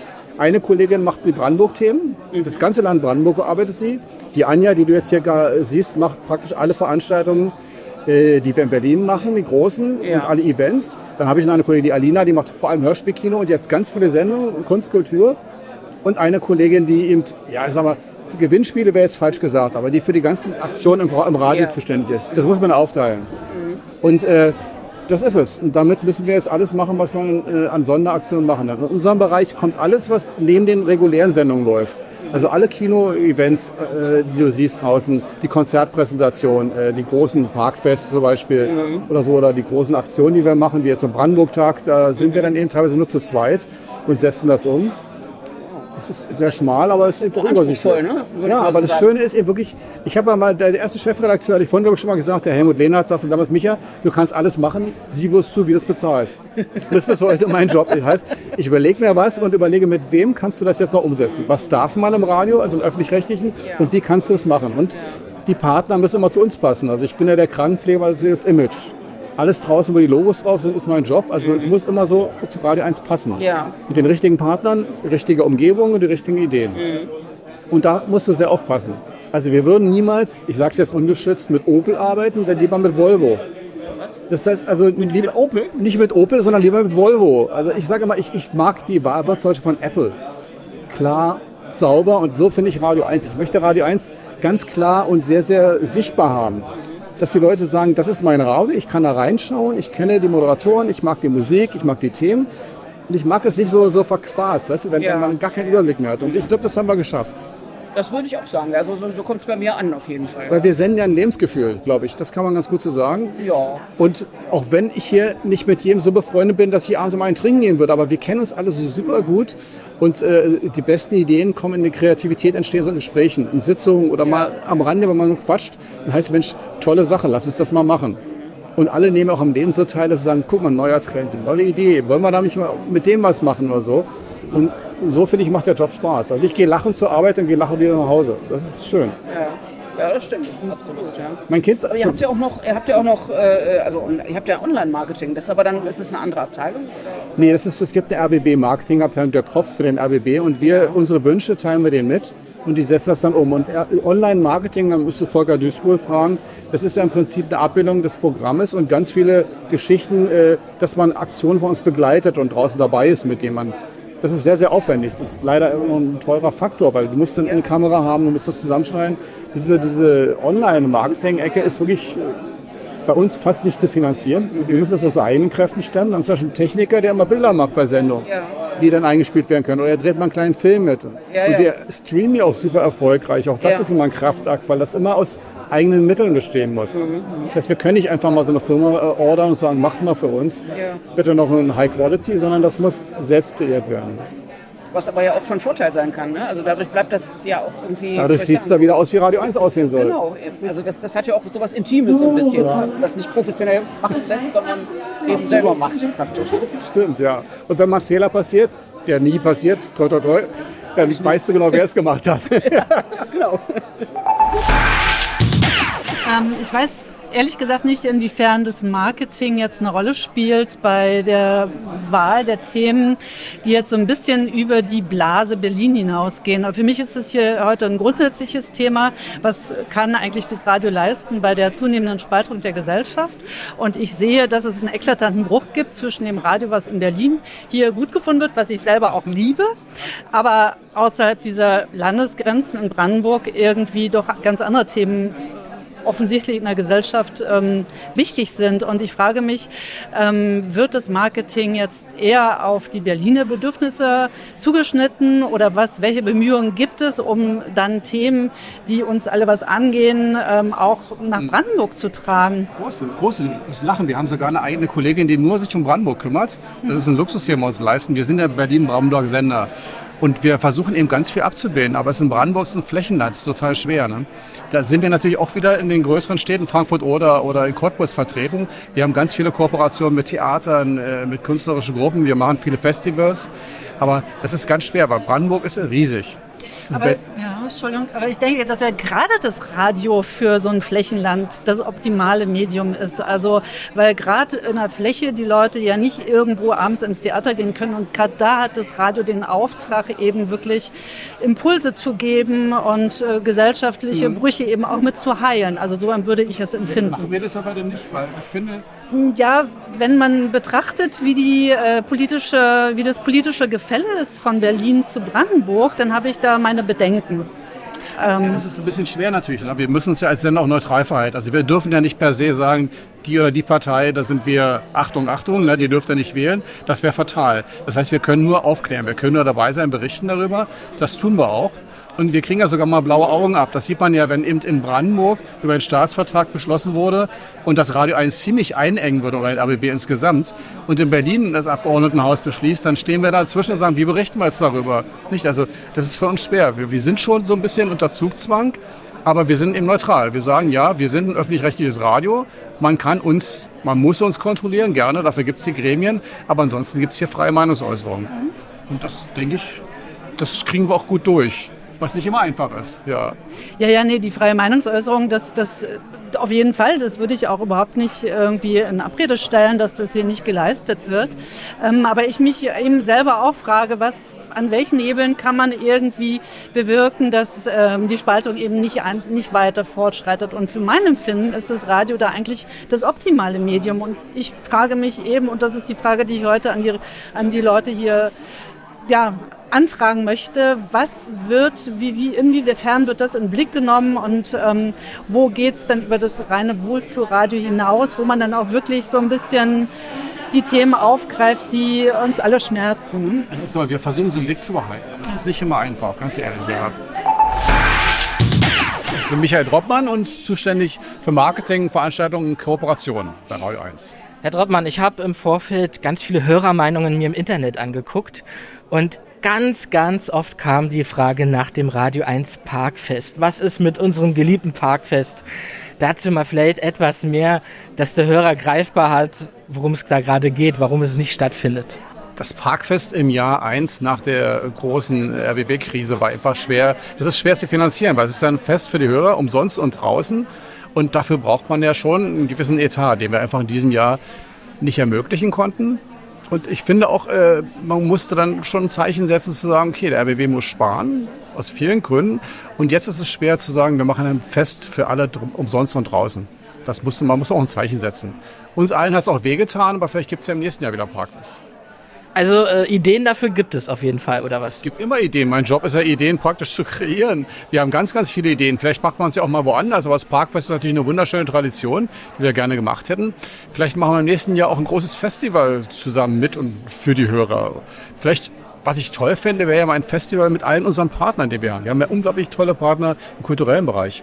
Vielleicht mal ein Kunst-, Theater-, Musikfestival irgendwo in Berlin oder in Brandenburg vor allem. Also ich bin schon direkt heiß. Gibt sonst irgendwelche Aussichten? Kann man aber was verraten für den Hörer? Nee, nee, da verraten möchte ich nichts. Wie gesagt, wir müssen immer alles, meine Arbeit besteht auch daran zu sehen, wie können wir es überhaupt finanzieren. Das heißt, wir haben keinen großen Etat, um Sachen einfach mal umsetzen zu können, sondern wir müssen mal gucken, dass wir noch passende Partner finden dafür. Und das ist die schwerste Arbeit eigentlich. Jemand, der bereit ist, uns so ein bisschen den Grund zu bieten, also eine Fläche anzubieten, einen Saal, einen großen äh, Park zum Beispiel, ne, für den wir nichts zahlen. Dann überlegen wir uns ein tolles Programm dafür und versuchen es mit den Hörern für die Hörer umzusetzen. Okay, also wenn wir jetzt unter den Hörern einen potenziellen Partner äh, zufällig gerade erreichen, wo erreichen wir den Herrn Droppmann? Ich erreiche sie immer im, im Sender, in der Marketingabteilung ich bekannt genug, glaube ich. Man kriegt es schon hin, mich dann ans Telefon zu kriegen. Ich beantworte auch jede Mail. Es kommen täglich zig Mails rein, die alle wirklich persönlich beantwortet werden, von einer Kollegin aus meinem Bereich oder von mir. Das ist das A und O, finde ich. Das ist Radio 1. Wir sind eben da für die Hörer, anfassbar und wir, da gibt es nicht die Standard-Mail, danke, dass Sie uns eine Mail geschickt haben und so, sondern da gibt es wirklich eine ganz konkrete Antwort auf die Fragen, damit alle Hörer auch das, was sie halt wissen wollen, von uns beantwortet kriegen. Besten Dank dafür. Herr Mertens, Sie sind ja Chef vom Dienst ab der 10 Uhr Strecke, wie ich es jetzt gerade erfahren habe, richtig? In dieser Woche ja, aber das ist ein Schichtsystem. Also wir haben zwei verschiedene CVD, also Chef vom Dienst Schichten. Und also im Grunde jeden Tag zwei CVDs und wir haben das aber sendungsmäßig aufgeteilt. Es gibt einen CVD für die Morgensendung von 5 bis 10, der sich auch dann während eines redaktionellen Arbeitstages um dann die nächste Sendung für den nächsten Tag mit der Redaktion, mit den Redakteurinnen und Redakteuren gemeinsam kümmert. Und dann gibt es einen zweiten CVD, der bin ich diese Woche. Ich bin aber auch mal der andere, ja, also das ist jetzt nicht dauerhaft so. Und der zweite CVD ist zuständig und sendungsverantwortlich, wie der Name sagt, für die Strecken ab 10 Uhr vormittags. Also das ist die Sendung von 10 bis 15 Uhr, dann die Sendung von 15 bis 19 Uhr und im Grunde auch die von 19 bis 21 Uhr und ich muss dann eben auch gucken, was läuft in der Nacht, sind die Wiederholungen eingestellt und so weiter. Also das ist so ein bisschen jetzt eine stundenmäßig ungerechte Aufteilung, weil der eine CVD im Grunde nur fünf Stunden verantwortet und der andere 19. Äh, aber von der Gewichtung her ist natürlich die Morgensendung auch die äh, sozusagen das Kernstück und die Primetime und deswegen auch äh, und auch am aufwendigsten mit den meisten Interviews und so. Deswegen ist es so aufgeteilt. Also im Vorfeld jetzt als Vorbereitung auf diese Veranstaltung habe ich natürlich mir viele Meinungen aus dem Internet so durchgelesen, was die Hörer da auch schreiben. Und eine Sache, die ich relativ oft gehört habe, ist, dass diese unheimlich langen moderierten Strecken, also ab 10 Uhr, das sind ja dann auch fünf Stunden, äh, dass die Hörer so den Eindruck haben, dass das schon an den Kräften der Moderatoren zehrt und auch relativ wenig Wortbeiträge dazwischen sind. Vorher gab es ja Reporterstrecken etc. Kann man sagen, ist das eine Erscheinung von diesen enormen Sparmaßnahmen, wo ja auch Radio 1 dem ausgesetzt ist? Oder wie würden Sie das einschätzen? Wie ist so Ihre Sicht als Medienmacher dazu? Jetzt konkret die Strecke von 10 bis 15 ja. Uhr. Also ja, der Eindruck ist nicht ganz falsch. Also ich habe jetzt diese Sachen nicht gelesen oder so, aber wenn das so da steht, dann äh, äh stimmt das. Also das ist eine anstrengende Sache. Also da muss man sich gar nichts vormachen. Also fünf Stunden zu moderieren alleine äh, ist anstrengend. Und also die Sendung davor, das sind ja auch fünf Stunden der Morgen, da ist eine Doppelmoderation. Das ist natürlich ein bisschen sozusagen angenehmer, da verteilt sich das mehr auf zwei Schultern oder äh, vier, um genau zu sein. Und äh, ja, es stimmt auch, dass wir die Strecke von 10 bis 15 Uhr deutlich weniger wortlastig bestücken. Also es gibt tatsächlich weniger Interviews, es gibt mehr Rubriken, es gibt sozusagen mehr ja, also Rubriken und Formate, die, die es den Moderatorinnen, es sind ja nur Frauen in der Strecke, ein bisschen äh, einfacher machen sollen, auch diese fünf Stunden durchzuhalten. Plus, wir haben jetzt, weil das so ist, auch tatsächlich sowas wie eine kleine Pause eingeführt, nämlich gerade vor, weiß ich nicht, zwei Wochen oder seit zwei oder drei Wochen ist es so, dass äh, es in der Mittagszeit von 12.30 Uhr bis 1 eine halbe Stunde unmoderiert gibt, nur noch Musik. Das ist quasi für Radio 1 äh, nie da gewesen, also was völlig Neues, das haben wir noch nie gemacht. Das ist neu, ist dem aber auch ein bisschen geschuldet. Auch dieser Idee, dass wir äh, den Moderatorinnen sozusagen mitten in ihrer Sendung, das ist ja genau in der Mitte sozusagen die halbe Stunde, ja, einfach auch eine Verschnaufpause mal organisieren wollten. Und da laufen dann sozusagen von 12.30 Uhr bis 13 Uhr laufen äh, Musikstücke so. mit Transitions dazwischen unmoderiert. Hin, dass ich genauso laut spreche wie Marco. Besten Dank dafür. Am Tisch von Diana Arapovic, Chefin vom Dienst. Was hörst du am liebsten? Also, oder was, oder gibt es, hast du so Vorlieben im Radio 1 Programm oder hörst du auch gerne Podcasts? Das ja, ja ich habe mich gerade mit ihr ja über mhm, ja. Podcasts unterhalten und äh, habe leider festgestellt, es gibt so viele interessante Podcasts, mhm. die ich aber leider alle nicht, bisher nicht gehört habe, weil mir die Zeit fehlt. Klar. Bei mir ist immer so ein bisschen die Frage, wie teile ich mir meine Zeit ein, weil ich mich auch für Zeitungen, Zeitschriften interessiere. Dann ist natürlich die Familie da oder ist eigentlich sogar der Hauptpunkt. Mhm. Und äh, dann bin ich noch sportlich unterwegs, also laufe, gehe joggen und so. Und dann ist, muss man einfach auch gerade bei den Informationen, also wie informiere ich mich, da muss ich dann ein bisschen, ja, wie soll man sagen, selektieren. Ja. Ne? Mhm, genau. Aber was hörst du denn am liebsten? Also oder was, wann hörst du denn vor allem Radio 1? Ja, ich höre Radio 1, wenn ich äh, zu Hause bin, also im Homeoffice, dann habe ich die Möglichkeit, dann auch Radio 1 so nebenher zu hören. Genau, wenn ich im Büro bin, dann leider nur eine Stunde, so zwischen sieben und acht. Weil dann kommen die Kollegen oder Nee, äh, da kann ich ja Radio 1 nicht hören im Großraumbüro, ne? So, ja klar. Ja, Ach so, genau. nur morgens, bevor du losgehst. Verstehe. Genau, bevor Ach ich so. losgehe.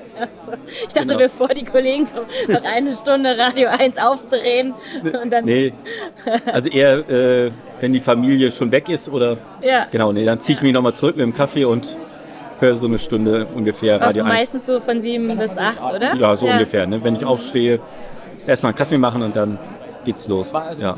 Nee, und gerade diese Sendung mit, mit, äh, mit diesem vielfältigen Programm, die interessiert mich sehr. Der schöne Morgen. Morgens, schöne Morgen und dann geht es ja weiter. Äh, heißt ja jetzt, glaube ich, nicht mehr Radio 1 am Vormittag. Ne? Das ist früher mal. Heißt ja jetzt, glaube ich, nur noch Radio 1. Äh genau, genau. Wir haben, genau, wir haben diese ja, Zeichnung irgendwann aufgegeben. Der, der, schöne Morgen ist immer noch. Der schöne Morgen ist der schöne Morgen, genau. Ja. Aber du hast recht, äh, von 10 bis 15 und dann von 15 bis 19. Genau. Genau, intern sagen wir manchmal noch der Vormittag, der Tag und so. Mhm. Aber genau, so nach draußen ist es dann wieder nur noch von 10 bis 15, 15 bis 19, ja, ja. genau. Was machst du nochmal bei Radio 1? Also ich bin CVD, das heißt Chefin vom Dienst. Und, Ach so, seid ihr ähm, zwei Chefinnen vom Dienst? Oder also äh, Chef, Chef oder Chefin vom Dienst sind die, die so am Tag oder in der Woche für das Tagesprogramm zuständig sind oder verantwortlich sind. Mhm. Ähm, Das ist mein Kollege Norbert. Ich weiß nicht, ob du schon Genau. mit ihm gesprochen Genau. hast. Genau. Ja, Den ja. hatte ich gerade genau. gesprochen, deswegen Genau, es gibt immer jetzt. ein CVD oder eine CVD, die für den, Vormitt äh, für den schönen Morgen zuständig ist, für den nächsten Tag. Und ein CVD, der für das aktuelle Programm zuständig ist, für alles, was zwischen 10 und 19 Uhr, eigentlich auch bis 21 Uhr zuständig ist und verantwortlich ist. Wir gucken, ähm, wir haben so den Überblick über das Tagesprogramm. Also wir wissen zum Beispiel, äh, wenn morgens im schönen Morgen zu einem Thema hatten wir schon einen grünen Politiker oder so, Mhm. dass wir im Vormittag oder im Tag jetzt nicht nochmal zum gleichen Thema wieder einen grünen Politiker ähm, anfragen, Mhm. weil wir müssen natürlich auch ein bisschen auf Ausgewogenheit achten. Oder wir, wir nennen es beim Radio immer so, wir drehen das Thema weiter, wenn wir morgens irgendwie über ähm, die Lage in Marokko gesprochen haben, beim Erdbeben dort mit dem Reporter oder Korrespondenten gesprochen haben, dann werden wir das wahrscheinlich nicht nochmal direkt machen in der nächsten Stunde. Da werden wir wahrscheinlich eher gucken, wie, können, wie, wie arbeitet das THW da, wie bereitet sich das THW auf einen möglichen Einsatz vor. Also wir drehen das Thema, versuchen ein Thema so weiter zu drehen. Genau, das machen, darüber haben wir CVDs so ein bisschen den Überblick und wir stehen dann im Austausch, mit den Redakteuren, die sich für die einzelnen Sendungen dann quasi, die, die betreuen oder, ähm, genau. Schon wieder Wechsel. Schon wieder Wechsel, ja. Ja. Töger. Ja, vielen Dank. Herr Mertens, Sie sind ja Chef vom Dienst ab der 10 Uhr Strecke, wie ich es jetzt gerade erfahren habe, richtig? In dieser Woche ja, aber das ist ein Schichtsystem. Also wir haben zwei verschiedene CVD, also Chef vom Dienst Schichten. Und also im Grunde jeden Tag zwei CVDs und wir haben das aber sendungsmäßig aufgeteilt. Es gibt einen CVD für die Morgensendung von 5 bis 10, der sich auch dann während eines redaktionellen Arbeitstages um dann die nächste Sendung für den nächsten Tag mit der Redaktion, mit den Redakteurinnen und Redakteuren gemeinsam kümmert. Und dann gibt es einen zweiten CVD, der bin ich diese Woche. Ich bin aber auch mal der andere, ja, also das ist jetzt nicht dauerhaft so. Und der zweite CVD ist zuständig und sendungsverantwortlich, wie der Name sagt, für die Strecken ab 10 Uhr vormittags. Also das ist die Sendung von 10 bis 15 Uhr, dann die Sendung von 15 bis 19 Uhr und im Grunde auch die von 19 bis 21 Uhr. Und ich muss dann eben auch gucken, was läuft in der Nacht. Sind die Wiederholungen eingestellt und so weiter. Also das ist so ein bisschen jetzt eine stundenmäßig ungerechte Aufteilung, weil der eine CVD im Grunde nur fünf Stunden verantwortet und der andere 19. Äh, aber von der Gewichtung her ist natürlich die Morgensendung auch die äh, sozusagen das Kernstück und die Primetime und deswegen auch äh, und auch am aufwendigsten mit den meisten Interviews und so. Deswegen ist es so aufgeteilt. Also im Vorfeld jetzt als Vorbereitung auf diese Veranstaltung habe ich natürlich mir viele Meinungen aus dem Internet so durchgelesen, was die Hörer da auch schreiben. Und eine Sache, die ich relativ oft gehört habe, ist, dass diese unheimlich langen moderierten Strecken, also ab 10 Uhr, das sind ja dann auch fünf Stunden, äh, dass die Hörer so den Eindruck haben, dass das schon an den Kräften der Moderatoren zehrt und auch relativ wenig Wortbeiträge dazwischen sind. Früher gab es ja Reporterstrecken etc. Kann man sagen, ist das eine Erscheinung von diesen enormen Sparmaßnahmen, wo ja auch Radio 1 dem ausgesetzt ist? Oder wie würden Sie das einschätzen? Wie ist so Ihre Sicht als Medienmacher dazu? Jetzt konkret die Strecke von 10 bis 15 Uhr. Also ja, der Eindruck ist nicht ganz falsch. Also ich habe jetzt diese Sachen nicht gelesen oder so, aber wenn das so da steht, dann äh, stimmt das. Also das ist eine anstrengende Sache. Also da muss man sich gar nichts vormachen. Also fünf Stunden zu moderieren alleine äh, ist anstrengend. Und also die Sendung davor, das sind ja auch fünf Stunden der Morgen, da ist eine Doppelmoderation. Das ist natürlich ein bisschen sozusagen angenehmer, da verteilt sich das mehr auf zwei Schultern oder äh, vier, um genau zu sein. Und äh, ja, es stimmt auch, dass wir die Strecke von 10 bis 15 Uhr deutlich weniger wortlastig bestücken. Also es gibt tatsächlich weniger Interviews, es gibt mehr Rubriken, es gibt sozusagen mehr ja, also Rubriken und Formate, die, die es den Moderatorinnen, es sind ja nur Frauen in der Strecke, ein bisschen äh, einfacher machen sollen, auch diese fünf Stunden durchzuhalten. Plus, wir haben jetzt, weil das so ist, auch tatsächlich sowas wie eine kleine Pause eingeführt, nämlich gerade vor, weiß ich nicht, zwei Wochen oder seit zwei oder drei Wochen ist es so, dass äh, es in der Mittagszeit von 12.30 Uhr bis 1 eine halbe Stunde unmoderiert gibt, nur noch Musik. Das ist quasi für Radio 1 äh, nie da gewesen. Also was völlig Neues, das haben wir noch nie gemacht. Das ist neu, ist dem aber auch ein bisschen geschuldet. Auch dieser Idee, dass wir äh, den Moderatorinnen sozusagen mitten in ihrer Sendung, das ist ja genau in der Mitte sozusagen die halbe Stunde, ja, einfach auch eine Verschnaufpause mal organisieren wollten. Und da laufen dann sozusagen von 12.30 Uhr bis 13 Uhr laufen äh, Musikstücke mit Transitions dazwischen unmoderiert. Dass ich genauso laut spreche wie Marco. Besten Dank dafür. Am Tisch von Doro Hackenberg, kommissarische Radio 1-Chefin. Ich muss erstmal Doro fragen, hab vergessen, wofür du zuständig bist. Ich bin sozusagen fürs große Ganze zuständig. Äh, Ich leite jetzt diesen Sender aktuell und habe viele Jahre den Job gemacht von äh, nebenan, also als Wortchefin. Und jetzt bin ich sozusagen für alle Abteilungen bei Radio 1 zuständig. Ich schaue auf die Finanzen, auf Personal. Ich habe jede Woche viele Treffen mit allen Abteilungschefs für Wort, Musik, Marketing und so weiter. Aber da reicht ja wahrscheinlich keine 37-Stunden-Woche. Naja, man versucht sich das schon einzuteilen und ich habe ja ein Team super. Team Mhm. und muss jetzt nicht um alle Kleinigkeiten, jede Kleinigkeit muss ich mich nicht kümmern. Den großen Überblick behalten. Ja, Und ich habe auch mal Krisen, Krisenprobleme lösen. Man ist auch manchmal am Wochenende oder am Abend damit noch beschäftigt. Ja. Habt ihr mitgekriegt, Finanzen sind das große Thema, dass überall gespart wird und auch an Sendungen wahrscheinlich, dass das Parkfest deswegen nicht stattfinden Genau, konnte. wir haben dieses Jahr das Parkfest ausgesetzt, hoffen aber, dass wir es nächstes Jahr wieder machen können, indem wir ein bisschen längerfristig auch uns gute Partner suchen. Und ansonsten schauen wir halt, wie wir mit dem Geld zurechtkommen. Natürlich muss man an der einen oder anderen Stelle überlegen, wie kann man vielleicht Dinge anders machen, wie kann man äh, an bestimmten Stellen Prioritäten setzen, dass man sagt, also der Morgen ist uns ganz wichtig, da werden wir auch weiterhin sehr viel Geld reinstecken. Vielleicht an anderen Stellen, wo nicht ganz so viel Hörer zuhören, wird vielleicht die Musik mehr im Vordergrund stehen, aber dann am Nachmittag werden wir auch wieder mehr Inhalte anbieten. Inhalte sind halt vor allen Dingen teuer, ne? also das, darum geht's ja. Aber wir wollen weiterhin natürlich ein sehr, sehr anspruchsvolles Programm bleiben. Wir wollen das Programm bleiben, was ihr alle mögt und, äh, und, und auch Ganz was anderes, was ich schon mit den anderen besprochen habe, nur für Erwachsene nervt inzwischen. Meine Kinder von Anfang an. Ich habe mitgekriegt, wie das entstanden ist oder so. Und da gibt es aber keine Überlegungen, sich vielleicht einen neuen Slogan auszudenken. Ich habe auch gehört, dass ähm, bekannter der Slogan ist nur für Erwachsene als der Name Radio 1. Und daher wird es wahrscheinlich schwierig sein. Slogan äh, ist natürlich auch ein bisschen selbstironisch gemeint. Ne? Also ich sage immer, wenn ich habe schon mal einem Kind geantwortet, das sich beschwert hat, dass es nur für Erwachsene heißt. Ich habe gesagt, ich meine, viele Dinge sind verboten und als Kind übertritt man ja auch manchmal das eine oder andere. Niemand hindert Kinder, das zu hören. Ähm, wenn die Eltern sagen, sie dürfen es nicht hören, ist was anderes. Aber das, was nicht so ganz erlaubt ist, ist ja auch am meisten begehrt. Und insofern ist das durchaus auch nicht ganz ernst gemeint. Natürlich dürfen Kinder auch diesen Sender hören. Aber manche Sendungen sind tatsächlich nur für Erwachsene. Und dann haben wir das auch gesagt. Zum Beispiel letztens, als wir über Skandale gesprochen haben, da waren auch viele Dinge dabei, die vielleicht jetzt nicht so ganz jugendfrei waren. Und insofern war das dann auch tatsächlich an diesem Tag nicht für Kinder. Aber die meiste Zeit dieses Programm durchaus äh, kann man auch. An diesem Sonntag, wo Skandale in der, als, als Slogan war für die Musik für, von 9 bis 19 Uhr. Ja. Was gefällt dir denn noch am Programm und was eher Ja, nicht die so? Musikspecials, die gefallen mir. Und dann höre ich eben morgens gerne. Nachmittags ist es ein bisschen schwieriger dazu zu hören. Und ja, und ich finde eben auch gut, dass inzwischen es möglich ist, diese Musikspecials vier Wochen lang nachzuhören, dass man vor- und zurückspielen kann. Aber das hatte ja, lag ja wohl nicht in der Gewalt von Radio 1, dass man sowas ändern kann, sondern irgendwelche Mediengesetze, oder?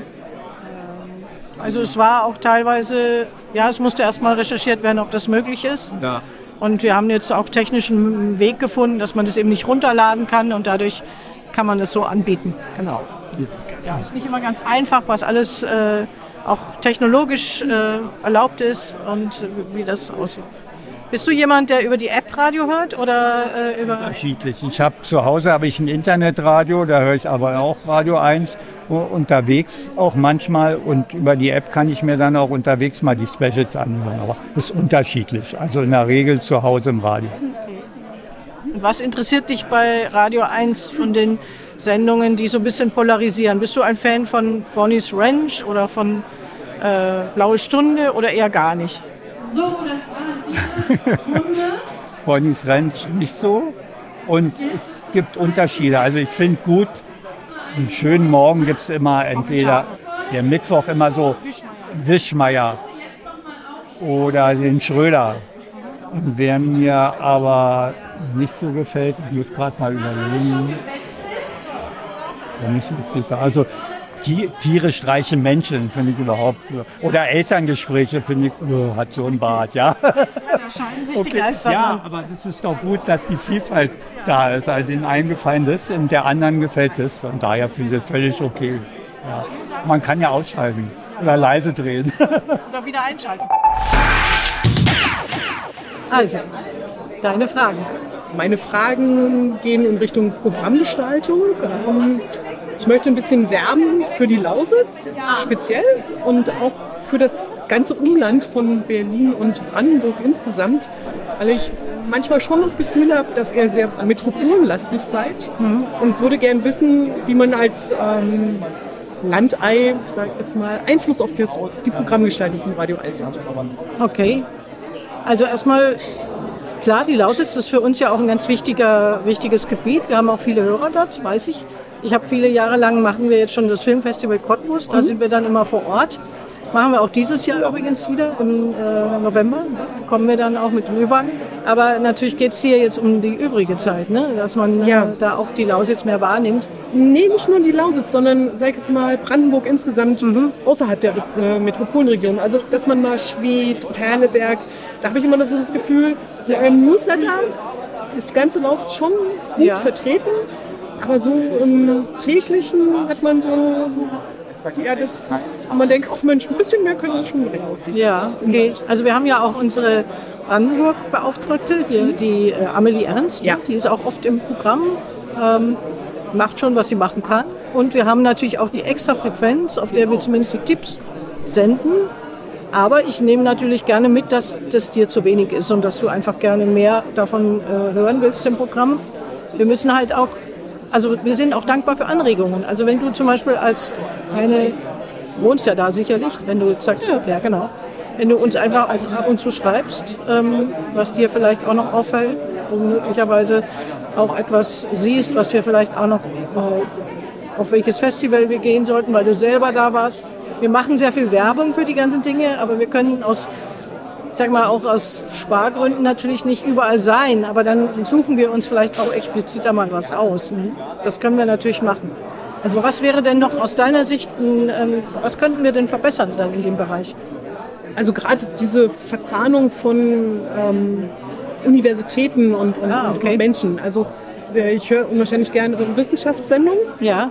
Ähm, da würde ich mir auch manchmal wünschen, dass man einfach diese ganze Hochschullandschaft, die Berlin und Brandenburg hat, einfach mal vorstellt. Ich meine, es ist cool, wenn ein Wissenschaftler aus Wien und aus sonst wo zu bestimmten Themen, wo er, sag ich mal, absoluter Spezialist ist, darauf antwortet, aber einfach mal auch wie gesagt, die Region in den Blick nehmen und zu sagen, was machen die denn an dieser Hochschule Besonderes?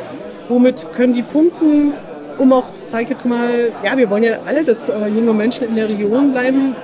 Und da finde ich immer, wir haben so viele tolle Sachen, die einfach sichtbar zu machen. Ich Kommst du auch aus dem Bereich? Nee. Nee, gar nicht. Nee, ich arbeite im öffentlichen Dienst. Ah, okay. Ja, aber das ist ein guter, guter Hinweis. Also klar, also teilweise passiert es aber offenbar zu wenig, dass wir die äh, Region da auch noch im Wissenschaftsbereich noch ein bisschen stärker ähm, mitnehmen. Da kann man es ja gut machen, das stimmt. Wir haben ja eine ganz große Wissenschaftslandschaft in, in der Region. Also gebe ich auch gerne mal weiter in die, in die Redaktion. Ähm, und äh, ja, nachrichtlich sind wir teilweise Brandenburg regionalmäßig, aber könnte auch mehr sein. Ja? So, Okay. Also, gute Anregungen, vielen Dank. Und äh, ich nehme es mit. Ja? Danke. Danke. Am Tisch von Volker Duisbohl, Chef der Onliner. Okay, hallo Heike. Hallo Volker. Volker. Genau. Ähm, mir wurde jetzt äh, gesagt, dass äh, ich dich kontaktieren äh, kann oder fragen kann. Ähm, jetzt, äh, wenn ich auf eurer Seite bin, Ja. wie ich am besten ähm, interessante Dinge äh, finden kann. Und da ging es vorrangig um äh, Podcast. Okay. Ich bin überrascht, wie viel interessante Podcasts ihr eigentlich habt. Ja. Und ähm, mich das überrascht hat und ich bisschen, bisschen wo ich denke, hm, Hm. finde ich ein bisschen schade für mich jetzt. Ja. Benutzt du, hörst du Podcast übers Handy? Ja. Ja, also wir haben natürlich die App, Ja, Radio 1 App, die nutze ich, ja. Da ist ja auch dieser Podcast-Bereich drin. Aber Ne, hier unten, hm, da. Ups. Und dann kann man Dann hier im Prinzip, es gibt verschiedene Kategorien und hier gibt es eben alle, die wir so haben. hm, Ähm, genau, und dann kann man eben hier, das ist jetzt nicht so ganz konsequent, es gibt ein paar Musiksendungen, die auch als Podcast ausgespielt werden, die man dann also quasi abonnieren und runterladen kann.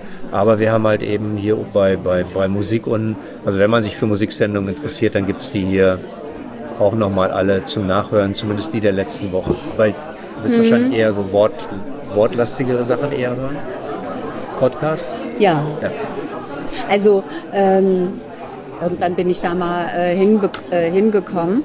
Äh, die äh, ist ja spannend halt zuzuhören, besser als ein Buch lesen äh, oftmals. Und äh, äh, und hier war eben äh, gerade so diese wissenschaftlichen Geschichten, weil ich ja äh, Samstagmorgens immer die Profis äh, höre. Ja, ich auch.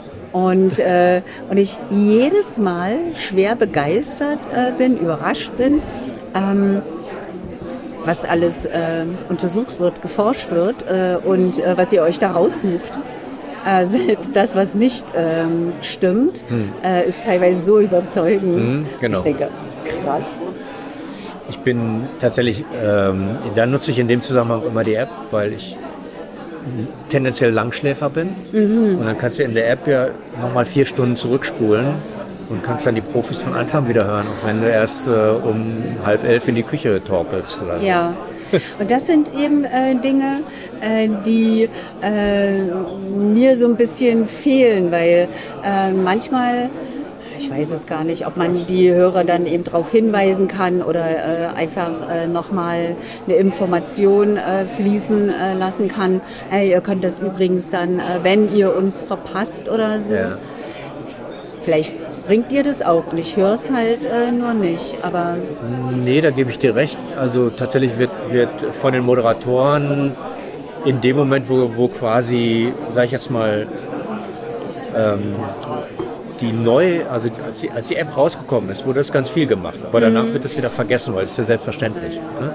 Und viele Dinge, die, wo man, wo man wo man so denkt, ja, das müsste man, da, da kann man einfach auch mal wieder drüber reden, weil es sind, gibt ja auch neue Hörer, hm, die das gar nicht wissen oder interessiert sind. Mhm. Bei den Podcasts gibt es halt eben bei, auf der Webseite selber, hier ist ja die Webseite, da gibt es halt, das, wenn man das äh, auf dem Rechner sieht, ist, sieht das ja so, eher so aus. Da gibt es halt auch den Podcast-Bereich. hm, Und dann hast du hier halt auch so die Sachen, die wir wichtig finden, die sind natürlich alle riesig groß. Und der Rest ist aber halt auch komplett vorhanden. Da lohnt es sich auch nochmal zu gucken. Ja, also für mich lohnt sich der Tag heute, weil ich äh, genau diese Information jetzt äh, mitbekommen habe. Äh, und da äh, gucke ich auf jeden Fall, weil äh, äh, das ja vor allen Dingen spannende Themen sind, die ich hier. ähm, Ja, und, und du, das Schöne ist halt bei so einer, auf so einer Webseite, du kannst halt Sachen auch lange Zeit, lange Zeit vorhalten, wo dann im Radio vielleicht keiner mehr drüber redet, ne? weil Radio Mhm. ist halt immer ein sehr flüchtiges Medium. Ja? Die Leute denken immer, ja, das haben wir doch gestern schon mal gehabt oder davon haben wir vor einem Monat schon mal drüber geredet. Ja, aber Man erwartet das Aktuelle, äh, das stimmt. Äh, aber äh, ja, ich habe ein paar Mal schon gesagt, weil äh, heutzutage diese äh, Überflutung äh, ist mit Informationen, ähm, dann findet man es immer schade, dass äh, genau diese Information irgendwie an einem vorbei äh, huscht. Und ähm, na gut, aber irgendwann ist es Aber wie gesagt, Heike, wenn du dich nicht zurechtfindest, schick uns eine Mail oder mir.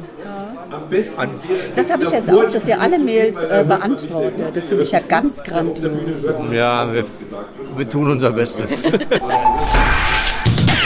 Also mein Name ist Volker Duispohl, ich bin äh, bei Radio 1 verantwortlich für die Webseite, die App und Social Media. Also sozusagen Teamleiter äh, Online und Social Media. In der Hauptabteilung der Contentbox Kultur äh, bin ich für Digital, Koordination von digitalen Themen zuständig. Und dann noch so ein paar Nebenjobs. Ich spreche zum Beispiel auch die Radio 1 Trailer, also die Pro Promo-Trailer. Herr Duispohl, im Vorfeld auf diese Veranstaltung heute habe ich mir eine Menge Hörermeinungen auch im Netz durchgelesen. Ja.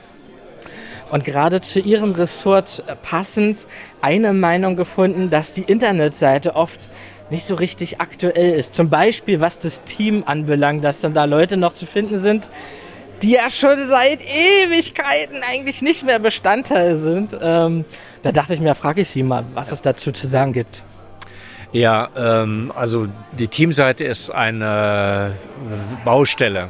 Das kann ich ganz offen sagen. Wir sind ja vor ungefähr zwei Jahren auf ein komplett neues System umgezogen. Es gab ein Redesign der Seite, weil wir vorher in einem Radio 1 äh, ein speziell für Radio 1 gestricktes System hatten. Und das hat aber dazu geführt, dass wir von den Entwicklungen, die insgesamt im RBB stattgefunden haben, abgeschnitten waren. Das heißt, wenn zum Beispiel neue Player äh, eingeführt wurden, dann landeten die bei uns erst mit deutlicher Verzögerung. Und irgendwann war dieser, diese Kluft so groß, dass wir gesagt haben, okay, wir ziehen um quasi auf den RBB-Baukasten, wollen aber trotzdem versuchen, das Design der Seite äh, deutlich von den anderen Wellen abzuheben. Also sollte schon der Radio 1 Look erhalten bleiben, modernisiert werden, aber wir wollten halt dadurch halt eben auch immer die neuesten technischen Entwicklungen bei uns haben.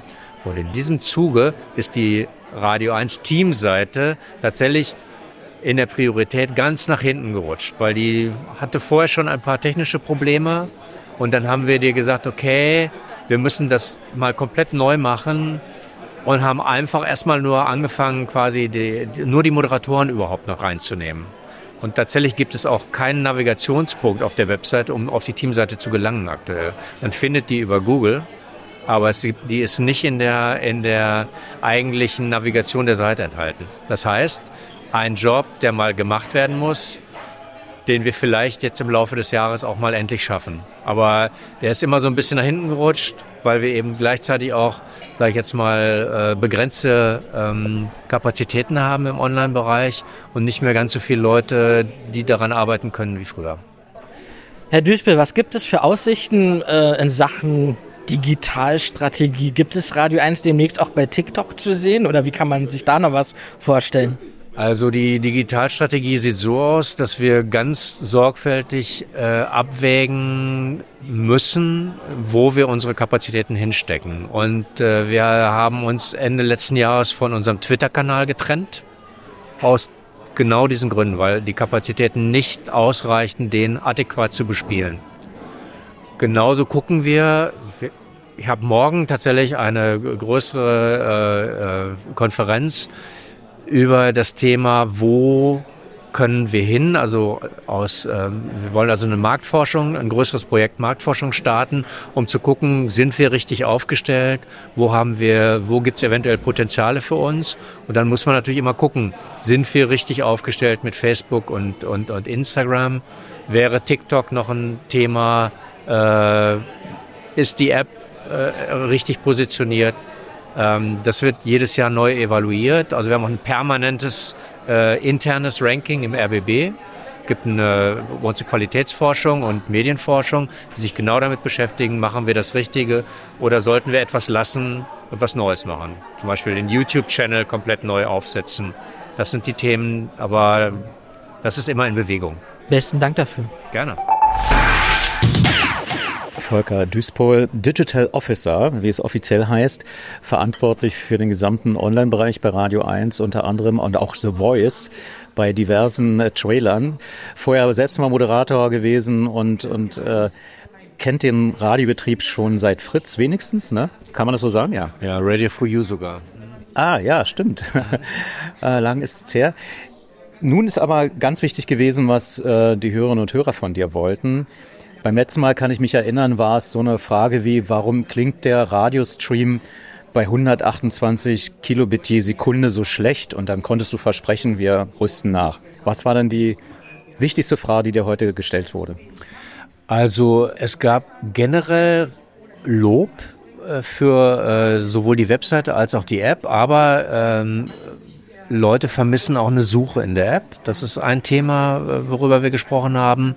Und was mehrfach auch angesprochen wurde, ist Kontakt direkt ins Studio quasi. Die Leute suchen eine Möglichkeit, sich an Sendungen aktiv zu beteiligen.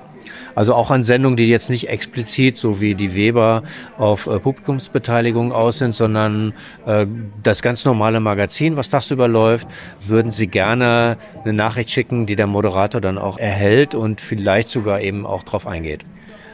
Ich nehme da wahrscheinlich sehr schöpferisch und gar nicht so gewollt Twitter-X seit Jahren.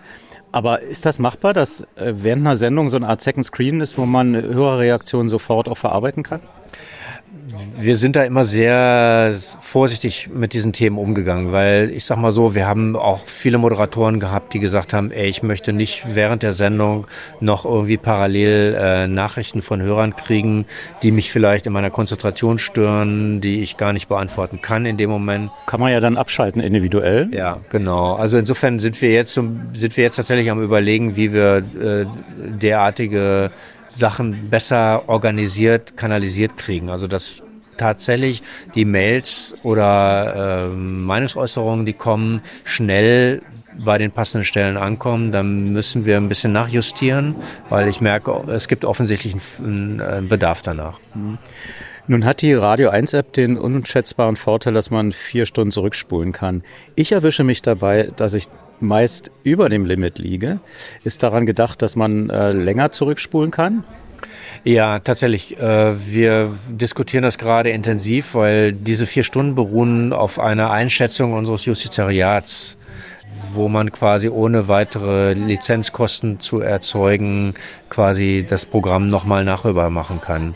Und äh, da aber andere ARD-Anstalten das anders interpretieren, habe ich darum gebeten, nochmal eine neue Abstimmung äh, durchzuführen innerhalb der äh, Kollegen in den verschiedenen Häusern, damit man sich vielleicht mal auf irgendeine gemeinsame Zeit einigt. Das heißt, äh, ich sehe da gute Chancen, dass wir auch äh, diesen vier Stunden Anteil noch weiter erhöhen. Äh, du hast gesagt, Lob ist gekommen. Gab es dann auch Kritik? Es es ging eigentlich, sage ich mal so. Also äh, du hast ja das Thema schon angesprochen, dass ich auch diese Trailer spreche. Ähm, mehrfach wurde gefragt, wollt ihr euch nicht mal einen neuen Claim überlegen? Nur für Erwachsene haben wir jetzt auch schon seit gefühlt äh, 20 Jahren, nee, noch länger sogar. Ja, aber kann man ja auch machen, finde ich auch. Aber mh, da muss man erstmal sich einen besseren einfallen lassen. Nee, ansonsten, es gibt immer noch ein paar Leute, die so ein bisschen der alten Webseite nachtrauern.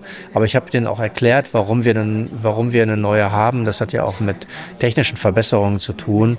Und äh, das wird dann auch akzeptiert. Also die, die, die Leute sind jetzt wirklich... Äh, eigentlich sehr freundlich mit uns umgegangen, muss ich mal sagen. Gibt es immer noch Kritik an der Tatsache, dass man ab einer bestimmten Zeit bei Radio 1 nichts mehr findet. Also es gibt ja diese Depublizierungspflicht nach einem gewissen Zeitraum, die uns die Politik auferlegt hat.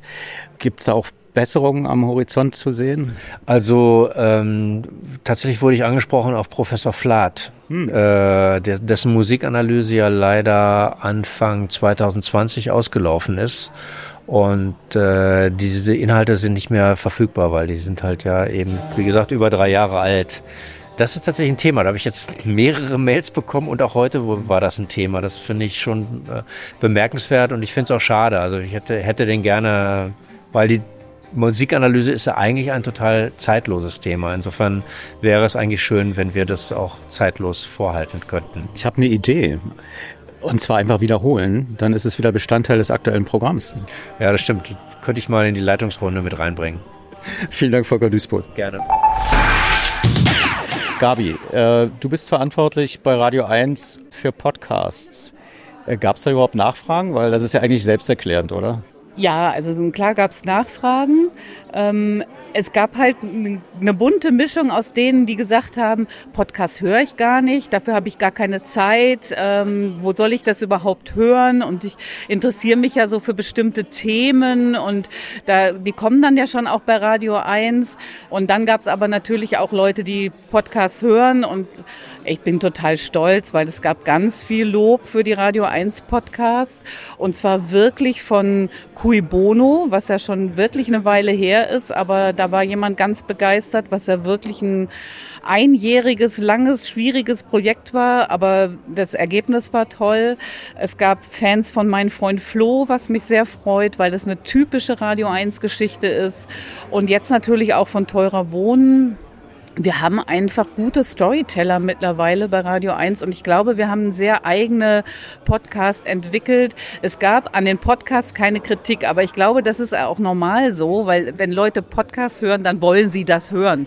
Dann äh, gibt das es geht eher nicht selten, zufällig. Genau. Da, deswegen gibt es eher selten Kritik. Kritik gab's mehr, da- dass wir so viel trailern für Podcasts. Und ich glaube, das liegt einfach daran, dass diese Trailer so ewig im Programm laufen, weil ne, Kalk und Welk gibt es halt jede Woche. Aber ein Konzert, das läuft dann der Trailer drei Wochen oder vier Wochen, dann ist ausverkauft, dann nehmen wir den raus. Aber ähm, die Podcasts wurden sehr gelobt und das freut mich natürlich. Äh, nicht alle mögen Kalk und Welk, aber dann hören sie es halt nicht. Das ist ja das Schöne bei Podcasts, du kannst wirklich gezielt äh, gucken und suchen. Es gab Lob sogar für die ARD Audiothek. Wir finden die ja nicht immer funktionabel, aber es gibt einfach tolle Beiträge da. Also das ist schon, und dann eben ohne Werbung. Das haben auch einige gesagt, dass sie das so gut finden, dass man in der Audiothek die Podcasts ohne Werbung hören kann. Ja, das ist ja schon mit dem Rundfunkbeitrag äh, mitbezahlt. Ne? Das Also ist ein anderes Finanzierungsmodell. und die ist auch einfach klasse. Also inhaltlich gibt es in der Audiothek einfach tolle Sachen. Also auch die sind Auch ja- das Medienmagazin übrigens, aber Ja. äh, mich würde noch mal interessieren, ob es überhaupt äh, aufgefallen ist, dass Radio 1 auch bei Podcasts kooperiert. Also Teurer Wohnen ist ja Detektor FM, äh, Cui Bono war mit äh, Studio Bummens und so weiter. Äh, Wir suchen uns als Radio 1 natürlich auch ähm, Partnerinnen und Partner. Also meinen Hörern, die mit denen ich heute geredet habe, ist das nicht aufgefallen. Für die sind es Radio 1 Podcasts, ähm, manchmal RBB Podcasts, aber eigentlich Radio 1. Aber dann stelle ich mal die Frage, äh, warum machen wir das eigentlich, mit anderen kooperieren? Aus finanziellen Gründen. Und ich kann mir auch vorstellen, weil da auch eine gewisse Expertise ist, ne? Naja, also mit Produktionsfirmen gibt es unterschiedliche Erfahrungen. Mittlerweile möchte ich doch sagen, dass wir eine bestimmte Expertise haben, ähm, wo wir auch anderen helfen können. Aber was ich meine, ist, ist äh, manchmal ist ja eine Story, äh, die kommt dann von außen, wie bei Teurer Wohnen, nehme ich mal an. Nee, Nee? Die, diese Story kam von Robert Skupin. Ach, ehrlich? Ja, Robert kam mit Können wir jetzt hier aufklären?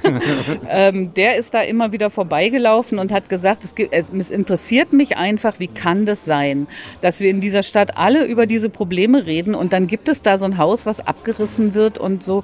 Und ähm, er ist dann nicht nur aus finanziellen Gründen, sondern weil natürlich durch Detektor FM auch noch mal eine andere Bandbreite da ist. Also wir haben dann einfach eine andere Reichweite.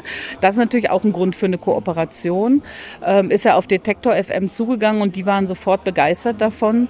Und ich glaube aber trotzdem, dass da ganz viel Expertise von Seiten von Radio 1, was Recherche, was Hosts angeht, die Ansprechhaltung, da hatten wir schon mehr Erfahrung, weil die bei Detektor doch eher so Wissenschaftspodcasts gemacht haben, so Auftragsproduktionen, die in eine ganz andere Richtung gegangen sind als Storytelling. Was mir aufgefallen ist, ähm, Radio 1 experimentiert sehr viel. Also es entstehen Podcasts und dann verschwinden sie auch wieder. Also war und wichtig. Also da wird ausprobiert, ne? Das äh, wechselt das Format zum Beispiel. Ja, bei Wach und Wichtig war es so, dass das für die Moderatoren und Moderatorinnen wahnsinnig anstrengend war als Zusatzaufgabe. Also neben der eigentlichen Frühmoderation. Ja, genau. Und das war irgendwann nicht mehr leistbar in der hohen Qualität, wie mit den Ansprüchen, wie wir da rangegangen sind. Und ähm, was dann Florian Schröder daraus gemacht hat, war nicht mehr das, was die Hörer vorher gewohnt waren. Das war nicht mehr Radio 1, sondern das war dann mehr die Florian Schröder Show. Obwohl Florian Schröder ja schon auch mit Radio 1 in Verbindung gebracht wird, ne? Ja, absolut. Aber es war eben nicht mehr wach und wichtig, so wie die Leute das kennengelernt hatten. Und das haben wir jetzt auch gelernt, das ist schwierig. Man kann nicht die, die Hörer an irgendwas gewöhnen und dann macht man es völlig anders. Und ähm, es war dann eben auch nicht so mega erfolgreich. Und da müssen wir jetzt schon auch bei den Ressourcen aufpassen, dass wir eher schon bei Podcasts auch eine bestimmte Reichweite einholen. Weil sonst können wir Audio und Demand machen, das machen wir auch äh, mit vielen Sendungen, mit den ganzen Beiträgen. Das ist super, die Leute können alles nachhören, was wir senden. Aber bei Podcasts müssen wir schon auch eine bestimmte Reichweite äh, generieren. Aber das Also muss man es war erst ein mal Radio- ausprobieren, ne? Genau, es war ein Radio 1 Produkt und die Idee war, ähm, können wir nicht, wenn wir das komprimiert machen, auch nochmal ganz neue Hörer finden. Und das ist uns nicht gelungen. Man muss aber vielleicht auch dazu sagen, dass zu der Zeit sowohl mit Pioneer, also mit Morning Briefing, als auch mit Apokalypse und Filtercafé schon zwei Sachen auf dem Markt waren, die sehr auch in unser Publikum und in das so drumrum reingespielt haben. Also was Mickey Beisenherz macht, ist, glaube ich, schon auch sehr ähnlich dem Radio 1 Publikum oder den Jüngeren, die wir noch vielleicht hätten erreichen wollen. Und die waren einfach wahnsinnig präsent am Markt. Und das können wir ja nicht. Wir haben diese Schlagkraft nicht, dann irgendwie so viel Social Media Werbung zu machen, so viel, weil das wollen wir auch gar nicht, so viel Geld dafür einzusetzen, weil wir wollen es ja fürs Programm haben. Und dazu muss man sagen, das Lineare ist nicht tot. Allen Unkenrufen zum Trotz hat noch relativ große Reichweite. Also das darf man auch nicht unterschätzen, dass Radio im 100. Jahr noch nicht tot ist. Nein, absolut überhaupt nicht. Ich meine, wir haben am Morgen, weiß ich nicht, 170.000 oder so. Ich weiß jetzt nicht die genaue Zahl pro Stunde. Das muss ein Podcast erstmal schaffen. Also da haben wir jetzt nicht so viele, die das schaffen. Also Seifert hat es geschafft, mit den Ärzten sind wir knapp an der 2-Millionen-Grenze von Hörern. Aber gut, das ist auch eine große Hörerschaft und es waren auch 18 Folgen. Aber ähm, was wir da morgens haben, ist irgendwie zweimal, dreimal das Olympiastadion und das muss man mit einem Podcast erstmal schaffen. Also das ist uns schon total bewusst, dass wir immer noch viel mehr Radiohörer haben. Und wir machen ja aber auch aus Radiosendungen Podcast äh, für die, die es vielleicht verpasst haben oder die gerne einen Download mitnehmen wollen oder so. Es ist ja auch eine Art von Service. Betty Rust zum Beispiel, hörbar. Ja. Gibt es eine Prognose, wann sich Radio 1 umbenennen muss in Podcast 1? Nee, muss es gar nicht. Das ist. Ähm, Ja, wann wir abschalten linear. Es gibt ja immer Leute, die wollen uns abschalten, ne? Das ist so, nee, ich glaube das nicht. Ganz im Gegenteil überlegen wir gerade, ob wir Kalk und Welt nicht im Radio senden. Also, wir, weil wir haben da einen tollen, wirklich einen tollen Inhalt, der auch unterhaltsam und lustig ist und vielleicht, ich denke da gerade drüber nach, sollen wir das nicht in, Schn- in Schnipsel schneiden und irgendwo wieder im Radio senden? Das ergänzt sich doch auch, ja. Also, ich glaube überhaupt nicht, also auch gerade für unsere Generation, möchte ich jetzt mal sagen, Jörg, ist Radio überhaupt nicht tot. Nee, Meine aber ich Tochter glaube auch für sieht die- es vielleicht anders. Das glaube ich nicht. Die werden ja auch mal älter und bequemer.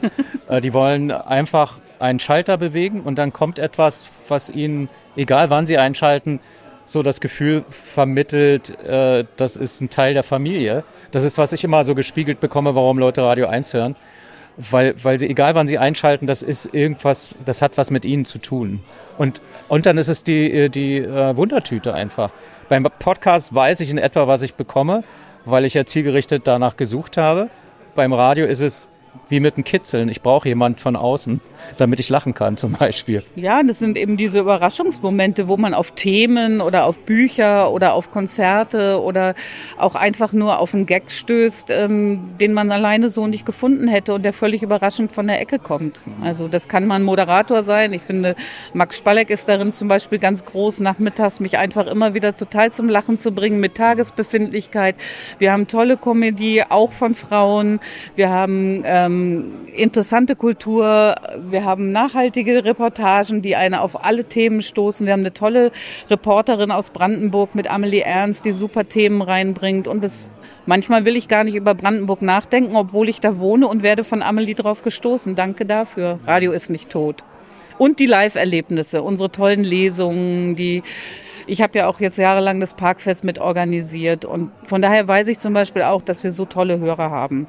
Hörer und Hörerinnen, die auch wirklich, ähm, ja, die man einfach lieb haben muss. Also da sind keine Nervensägen dabei, das sind interessierte Menschen, die sich auch untereinander sofort verstehen, was man auch heute wieder gemerkt hat. Äh, Das ist einfach, wir haben auch eine tolle Community, so auf Neudeutsch. Ja, also unsere Hörer sind auch eine Community und die werden wir auch weiter pflegen mit gutem Radioprogramm und Podcast on top. Am Tisch von Tom Böttcher, schöner Morgen-Moderator. Müssen wir auf den Gong warten und geht's gleich los? Bernd, wir nutzen jede Sekunde. Wir nutzen jedes Leg einfach los. Ja, also deswegen nicht vorbereitet, weil ich Langschläfer bin und deswegen die Morgensendungen einfach immer Ein verpasse. Skandal. Also es ist, Ja, okay. äh, ich muss dazu sagen, ich höre Radio 1. Liebe Anja, dann sag einfach, los geht's. Ruhig ins Mikro, äh, dass wir einmal festhalten, los geht's. Das ist authentisch. Marco kann man nicht stoppen, das ist das Problem immer. Ja, Bernd. Ja. Trotzdem muss ich sagen, die, wenn ich es mal mitkriege, das Morgen-Duo von dir und Marco finde ich genial. Es ist absolut unterhaltsam. Morgensendungen haben ja oft an sich, dass sie so äh, eine komische Anmutung haben auf vielen anderen Sendern und das finde ich auf Radio 1 ist einfach genau das Tempo, genau eigentlich entspannt in den Tag und trotzdem nicht langweilig. Also von daher finde ich finde das wirklich gut. Ja. Aber wie gesagt, ich habe wirklich das Problem, ich schalte meistens um 10 Uhr an Ja. und kann deswegen zur Morgensendung. Aber vielen Dank für die nette Reflexion. Das ist tatsächlich auch für mich einer der Gründe, warum ich mich bei Radio 1, davor übrigens auch schon bei Fritz vom, vom RBB und ORB, ähm, so wohlgefühlt habe und wohl fühle, weil ich das Gefühl habe, man kann authentisch sein. Ja. Also man kann schon so sein, wie man sich morgens fühlt und wie man auch annimmt, wie die meisten, wie du, Bernd, sich morgens halt fühlen. Man muss nicht um 5 Uhr Nö. schreien, hallo, der Tag Genau. geht los und alles Und wird geil, mal- sondern... Wenn man mal nicht witzig Genau. ist, ist man nicht witzig Ja, und man ist nee. auch mal knurrig. Also das Ja. ist halt möglich. Genau, und das, das nimmt man als Hörer in meinen Augen absolut mit. Dass Super. das, so, das ist wie wenn man in der Früh sich vielleicht mal vor der Arbeit noch der, in der Kantine trifft und sagt, wie geht denn der Tag los? Letztendlich ist dieses Zuhören auf dem Level. Das ist toll. Wa- Was mich mal interessieren würde, ist, wie, wie so partnerschaftliche Moderationen funktionieren. Wie eine Ehe. Äh, wie eine, genau. Ja. Äh, wie eine Ehe heißt dann ja auch, Im Guten äh, wie im es, gibt, Schlechten. es gibt eigentlich keinen Plan, sondern es wird, die Ehe wird gelebt. Nein, es gibt im besten Fall gibt's Routinen, die Ja. einen ähm, Sicherheit geben, aber die einen manchmal natürlich auch nerven. Also du ähm, hörst ja im Radio nicht, was auch während die Musik läuft, Nee. zum Beispiel bei uns abgeht. Da gibt's auch schon mal Streit über Sachen, äh, der aber aus meiner Sicht äh, respektvoll abläuft. Aber wir haben auch schon Kontroversen, die wir dann ausleben. Andererseits aber leben wir natürlich auch davon, dass wir jetzt über 20 Jahre im Radio zusammenarbeiten und dann schon wissen, welches Signal muss mir der andere geben, dass ich ihm Platz einräume. Also da reicht manchmal schon ein, ein Augenkontakt, dass man das halt weiß und da muss man sich nicht alles wieder neu erarbeiten, was halt dann hilfreich ist. Das heißt aber auch, dass es letztendlich nicht, dass man nicht vorher sagt, du, nach dem Song reden wir jetzt über das Thema und mach doch du die lustige Bemerkung, das klingt dann gut, sondern ihr fangt einfach an und reagiert aufeinander. Ja, es ist nicht alles jetzt komplett spontan. Wir Ja. wissen schon bei den allermeisten Sachen, äh, was das Thema ist, natürlich klar. Aber es ist schon so, dass man sich dann zum Beispiel so ein kurzes Zeichen gibt, hier hätte ich noch eine Anmerkung, lass mir mal kurz eine Pause für eine Zwischenbemerkung. Und wenn man dann weiß, der andere kann die Zeichen richtig deuten und gibt einem dann auch die Zeit dafür, das ist dann schon hilfreich. Und das ist dann die gute Seite einer langen Ehe im Radio. Kann ich mir gut vorstellen. Ja. Ja. Da- Und das heißt, wenn es dann mal irgendwie eine andere Konstellation gibt, dann ist das aufregend, aber Ja. man freut sich eigentlich über diesen Bestand. Ja, genau. Aber es ist auch so, ähm, dass ich mit Kerstin, die auch heute hier ist, glaube ich, noch nicht direkt zusammen moderiert habe, aber zum Beispiel mit Katrin Bosch oder Frau Oppenberg, da hat man dann andere Momente wieder, wo man halt sagt, das hatte man noch nicht, aber ist auch spannend. Und wir haben ja in diesem Studio auch zwei sehr unterschiedliche Plätze. Der eine steht an den Reglern und äh, steuert so technisch die Sendung, der andere macht das nicht. Bei uns hat sich so eingefahren, dass Marco das nicht macht, obwohl er es kann und ich das so ganz gerne mache. Ich fahre auch ganz gerne Auto und bin weniger gerne Beifahrer. Und ähm, so haben wir uns eingespielt. Auch da weiß man, was dann jeder machen kann und machen muss und der andere halt nicht. Ich glaube, heißt das, unsere Zeit ist beendet, Das Bernd? klingt so, Randale. Wir sehen uns wieder nachher zur Auswertung. Danke, dass du bei mir warst. Danke sehr. Bis später. Am Tisch von Marco Seifert, ebenfalls schöner Morgenmoderator. So, also ich bin genau wie du Hertha BSC-Mitglied und bin auch noch FC Ja, Liverpool-Mitglied. wir Armen. Ja, wir. Nee, Liverpool nicht. Liverpool ist sonst wunderbar. Aber was ich mir wünschen würde, Mhm. bei, bei den Themensetzungen auch. Mein Sohn war lange Jahre bis jetzt, also er ist 31 und von seinem 17. Lebensjahr an, an war der äh, Trainer einer Jugendmannschaft. Das noch mehr bei Sportthemen oder wenn ihr jetzt über die Bundesliga-Themen sprecht, äh, mehr auch nochmal geguckt wird auf das, was Sport im Amateurbereich ist, den es ja eigentlich ja nicht mehr richtig gibt, sage ich. Hm, ähm, kann ich verstehen. Es, also, das ist jetzt keine Widerrede zu dem, Nein, was nein, du nein, gesagt hast. Es ist halt schwierig. Also wir machen, wir machen insgesamt relativ wenig Sport. Also eigentlich in normalen Zeiten machen wir Montag früh Philipp Köster zum Bundesliga Ja. und Freitag Andreas Ulrich. Also jetzt in Ja, unserer ja. Sendung, kann ich nur sagen. So, natürlich haben wir eine Sportsendung und so. Und dann brauchen wir im Radio eigentlich immer irgendeinen Anlass. Weil wenn ich jetzt, pass auf, wenn ich jetzt über einen Ruder-Jugendclub rede, dann fragen 40 andere Ruderclubs, warum habt ihr über die geredet? 20 Hockeyclubs und 37 Fußballvereine. Und zu erzählen, dass Leute ganz viel ehrenamtliche, tolle Arbeit machen, das ist Nee, aber warte mal, wenn du zum Beispiel berichtest über Schlägereien auf dem Fußballplatz, also wo Mannschaften nach dem Spiel aufeinander los oder antisemitische Beleidigung, Mhm. weißt du so. Sowas machen wir, ja, ja, ja, genau, das genau, habt ihr ja.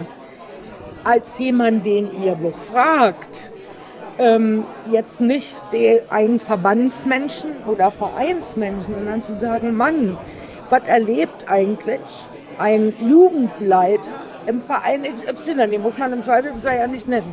Sowas machen wir bei bestimmten Themen. Ich würde jetzt nicht beim Thema Sport sagen, aber ich, nee, nee, ich will, will dir gar nicht widersprechen. Also das ist ja ein guter Punkt. Deswegen, für uns ist ja dieses Treffen auch super, dass wir sowas hören und sowas, sowas erfahren.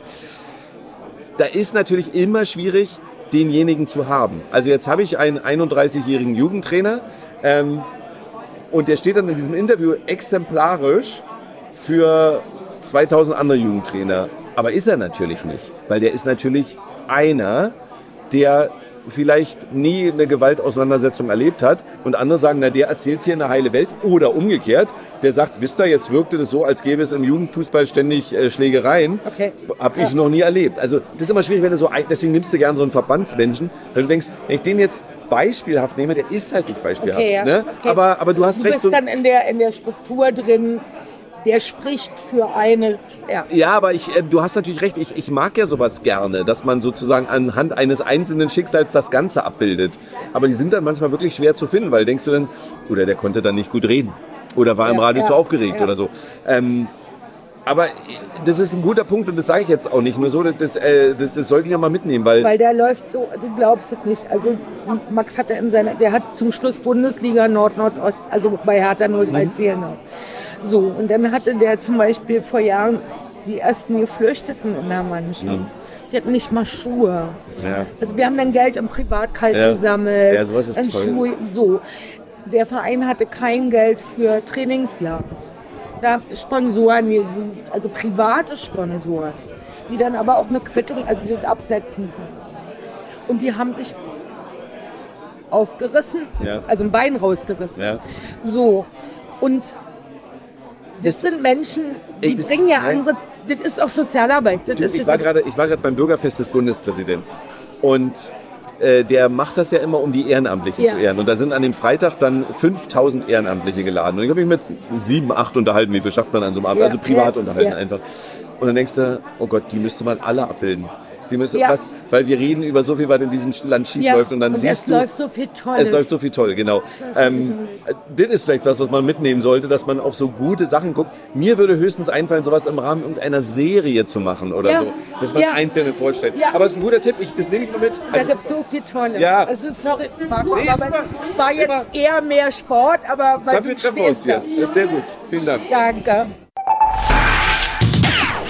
Dann an dieser Stelle äh, erstmal vielen Dank. Eben, ihr habt es gemerkt, ähm, es hatte nicht jeder jeden. Äh, das lag daran, dass wir wild gewürfelt haben und dann saßen manchmal Menschen doppelt da und so. Erstmal war es für uns äh, wahnsinnig interessant, für uns als Mitarbeiterinnen und Mitarbeiter, weil da kriegt man Dinge gespiegelt, übrigens zum Teil sehr gegensätzlich. Ne? Also ähm, da wird gesagt, äh, mach doch das mehr und jemand anderes sagt dann, mach doch das bitte unbedingt weniger, das nervt total. Ähm, dann äh, wird mir, mich persönlich, da kann ich es ja mal sagen, fragte jemand, wie hältst du das eigentlich aus, dass bei Radio 1 nur noch über Union geredet wird und nicht über Hertha? Und ich bekam genau das Gegenteilige, dann kurz danach von jemandem gespiegelt, ja, ähm, äh, RBB geht es ja immer nur um Hertha, Hertha, Hertha, Union, weiß ich nicht, geht so ein bisschen unter. Ähm, ganz interessant für uns, so wie die unterschiedliche Wahrnehmung ist, aber äh, jeder hat ja da seinen eigenen Anspruch und vielen Dank für die Hinweise. Also es gab zum Beispiel den Hinweis öfter, wir sollten mehr Brandenburg machen, der ist mir zumindest jetzt öfter begegnet äh, äh, und mehreren offenbar. Und dann gab es den Hinweis, ähm, zum Beispiel, wir sollten nicht immer nur den großen Sport machen, sondern vielleicht auch äh, im Sport engagieren sich auch ganz viele ehrenamtlich, ob man das nicht abbilden kann. Und wir haben zum Beispiel auch eine tolle, äh, hallo ihr, ähm, wir haben eine ähm, tolle äh, äh, Universitätslandschaft in Brandenburg und die wird auch ein bisschen wenig gespiegelt. Das sind so einzelne äh, Dinge. Ähm, ja, und dann werden bestimmte Dinge, äh, die wir persönlich machen, da kann ich jetzt natürlich von mir reden, wahnsinnig gelobt und toll kritisiert. Also deswegen, ähm, das hilft äh, beides sehr viel weiter. Und wie gesagt, wir sind ja noch da, um jetzt zu reden, aber äh, erstmal auch vielen Dank an äh, vor allem äh, Micha und Anja, die das alles organisiert haben. Ähm, Dankeschön an, an euch dafür. Online-Pressegespräch der ARD, 14. September 2023, 15 Uhr. Ich sage herzlich willkommen zum Pressegespräch nach der ARD-Sitzung. Die letzten Tage standen wieder mal im Zeichen der ARD-Reform. Und ähm, Sie wissen ja, wir hatten uns auf äh, Prozesskommunikation verständigt. Das heißt, wir halten Sie ähm, äh, über die Schritte äh, informiert. Ähm, die Intendantinnen und Intendanten haben sich in Frankfurt am Main getroffen und sie haben äh, die Chance, liebe Medienvertreterinnen, liebe Medienkollegen, dazu Fragen zu stellen, nämlich an Kai Knifke, den AD-Vorsitzenden. Hallo, wie ist er links oben in der Kachel? An Christine Strobel, die Programmdirektorin. Vielen Dank für die Zeit. Und an Florian Hager, der war nämlich unser Gastgeber, Intendant des Hessischen Rundfunks. Ja, die Pressemitteilung, die haben Sie ja ähm, bereits. Wir können da auch gleich direkt in die Materie einsteigen. Vorher aber so wie immer so ein paar organisatorische Punkte. Ähm, ich darf wie immer das ARD-Kommunikationsteam vorstellen. Also mein Name ist Stefanie Germann. Sie sehen es, ich bin die ARD-Sprecherin, zusammen mit meinem Kollegen Volker Schwenk und der wird sich diesmal um den Chat kümmern. Volker. Wann immer Sie Fragen haben, die Sie nicht persönlich stellen wollen oder können, dann in den Chat schreiben. Und noch der Hinweis, diese Pressekonferenz, dieses Gespräch wird aufgezeichnet. Der Stream, der gerade auf ad.de zu sehen ist. Und ähm, weil er aufgezeichnet wird, sollten Sie das jetzt hiermit zur Kenntnis nehmen und auch zustimmen, weil sonst dürfen wir sie nicht aufzeichnen. Datenschutz, Sie wissen. Genau, vielen Dank. Und ähm, meine Bitte auch direkt daran anknüpfend ist, damit wir das Ganze optisch so einigermaßen übersichtlich halten. Ähm, bitte lassen Sie Ihre Kamera an, wenn Sie sprechen und machen Sie sie aus, wenn Sie nicht sprechen. Ähm, wenn Sie sprechen, freuen wir umso mehr, äh, Sie zu sehen, aber ähm, wir halten es ein bisschen übersichtlich. Vielen Dank. Ähm, auch gut wäre, wenn Sie äh, sprechen, dass Sie kurz sagen, äh, für welches Medium Sie arbeiten. Das ist irgendwie fair für alle. Und ähm, ja, im Grunde genommen sind es die Spielregeln und ich darf direkt an Herrn Gnifke überleiten, der Sie auf den aktuellen Stand der Reform Herzlichen Dank, liebe Steffi. Liebe Kolleginnen, liebe Kollegen, begrüße Sie ganz, ganz herzlich äh, zu diesem Programmgespräch. Ähm, wir kommen jetzt wirklich gerade aus Frankfurt und Frankfurt ist ein gutes Pflaster offensichtlich für die ARD. Und der Hessische Rundfunk ist ein toller Gastgeber. Flo, das muss jetzt sein. Das musst du über dich ergehen lassen. Ähm, ihr habt dafür gesorgt, dass wir sehr gute Arbeitsbedingungen haben und auch ein gutes Klima gesetzt. Ähm, denn es geht jetzt richtig in die ganz heiße Phase ähm, des Umbaus der ARD und es wird jetzt immer konkreter. Und das Ganze geprägt von einem großen Team Spirit, von einer Einigkeit und einem sehr, sehr großen gegenseitigen Vertrauen, ohne dass es wahrscheinlich auch gar nicht ginge. Denn die Aufgabe ist sehr, sehr groß. Das heißt, die Zukunft des Journalismus zu gestalten und damit zu antizipieren und wahrzunehmen, wie sich Mediennutzung verändert. Unser Ziel bleibt es, Qualitätsjournalismus zu stärken und eine gesamte Bevölkerung, unabhängig von Alter, Einkommen und Herkunft, zu versorgen. Und es gelingt uns ganz gut, denn wir haben uns die jüngste ARD-Akzeptanzstudie angeguckt und die sagt uns, jeden Tag nutzen 53 Millionen Menschen ein Angebot der ARD. Das ist eine hohe Akzeptanz, es ist aber zugleich auch eine hohe An Verantwortung und bedeutet allerdings auch, dass da noch 30 Millionen Menschen sind, die möglicherweise von der ARD noch nicht versorgt werden. Was bedeutet das jetzt konkret? Was haben wir konkret gemacht? Das ist ja das, was Sie wahrscheinlich am meisten interessiert. Wir haben die ersten drei sogenannten Kompetenzcenter vergeben. Warum Kompetenzcenter? Es geht ja um den Erhalt und um die Stärkung von regionalem in der digitalen Welt. Und um das zu schaffen, müssen wir dort, wo es überregional zugeht, wo wir Themen übergreifend haben, die keinen ähm, spezifisch regionalen Bezug haben, da, dort müssen wir die Kräfte bündeln. Das ist die Grundidee von Kompetenzcentern. Und so kam es zu der Verteilung dieser ersten drei Kompetenzcenter. Nummer eins ist das Thema Gesundheit. Der Federführer ist der Norddeutsche Rundfunk, der dort eine sehr, sehr hohe ausgewiesene Expertise hat. Ähm, und ähm, deshalb wird dieses Kompetenzcenter dort angedockt werden. Das Kompetenzcenter Verbraucherthemen äh, teilen sich in der Federführung der Westdeutsche Rundfunk und der Südwestrundfunk. Und das Thema Klima, wo es ja wirklich darum geht, einen neuen Bereich aufzubauen, äh, bei dem jetzt gerade alle Häuser dabei sind, ähm, Kompetenzen aufzubauen. Dort haben wir ein Kompetenzcenter beschlossen, äh, das in der Federführung von drei Sendern geteilt wird, nämlich dem Hessischen Rundfunk als dem Wetterkompetenzzentrum, dem Mitteldeutschen Rundfunk und dem Südwestrundfunk. Zentrale Aufgabe von Kompetenzzentren ist es, sicherzustellen, dass wir bei einem großen, wichtigen Themenbereich keine Leerstellen haben, keine weißen Flecken auf der Landkarte haben, sondern dass wir all das abdecken, was das Publikum interessiert. Sicherstellen, dass wir die Qualität hochhalten oder bestenfalls auch noch weiter steigern und sicherstellen, dass es keine Doppelarbeit bei einzelnen Themen gibt, die eben keinen spezifisch regionalen Bezug haben. Und das ist etwas, was uns allen klar geworden ist. Wir können auf diese Weise nur gemeinsam die Zukunft tatsächlich gewinnen. Jeder für sich wird es nicht schaffen. Und dieser Gedanke der Zusammenarbeit, der Kooperation und Arbeitsteilung, der ist ja gar nicht mal so neu. Ähm, den verfolgen wir ja in den Bereichen Infrastruktur, Produktion und Technik schon seit 2017. Und äh, deshalb hat es gestern auch super gepasst, dass wir bei einem dieser Strukturprojekte Vollzug melden konnten. Das Thema Kooperation bei Einkauf war ja mal geplant worden und sollte eine Einsparung von etwa 50 Millionen Euro erbringen. Und gestern konnten wir Vollzug melden. Wir haben das Ziel erreicht. Und äh, deshalb macht es uns so zuversichtlich, dass wir das auch weiterhin bekommen. Wir werden ähm, noch in diesem Jahr die nächsten Kompetenzcenter prüfen und wollen sie auch im kommenden Jahr dann an den Start bekommen.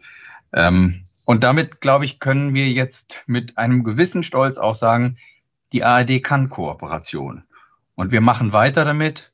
Und das, was ich in den letzten zweieinhalb Tagen erlebt habe, macht mir auf diesem Weg sehr, sehr viel Mut. Insofern kann ich sagen, die ARD ist on fire. Dankeschön. Der Mikro. Mikro. Danke. Also nochmal äh, vielen Dank, Herr Kniske. Ich darf direkt auf Florian Hager ähm, weitergeben, äh, der ja äh, Intendant einer Landesrundfunkanstalt ist, die auch beim Kompetenzcenter mitmacht, nämlich beim Klima. Danke und der immer on fire ist. Nee. Ich bin hier, weil ich der Gastgeber, ähm, weil ich der Gastgeber war, aber so ein bisschen auch, weil mir natürlich äh, vor allem die digitale Zukunft auch wichtig ist. Und deswegen habe ich mich nur gefreut, ähm, diese Konferenz hier in Frankfurt abhalten zu können, sondern äh, stehe da in Kai, stehe da komplett hinter Kai äh, und halte diese Arbeitsteiligkeit auch unter dem Digitalisierungsaspekt für extrem wichtig. Wir wollen in der digitalen Welt auch erfolgreich sein. In der linearen sind wir es. Ähm, äh, dafür braucht man eine Skalierung, dafür braucht man auch die Netzwerkeffekte, dafür müssen wir viel enger zusammenarbeiten. Dafür ist es eben nicht sinnvoll, dass jeder sein eigenes kleines Ding hat äh, äh, und möglichst nicht auf die anderen verweist, sondern dass wir viel enger zusammenarbeiten. Zu Deutsch nicht mehr alle machen alles, sondern wir teilen uns auf.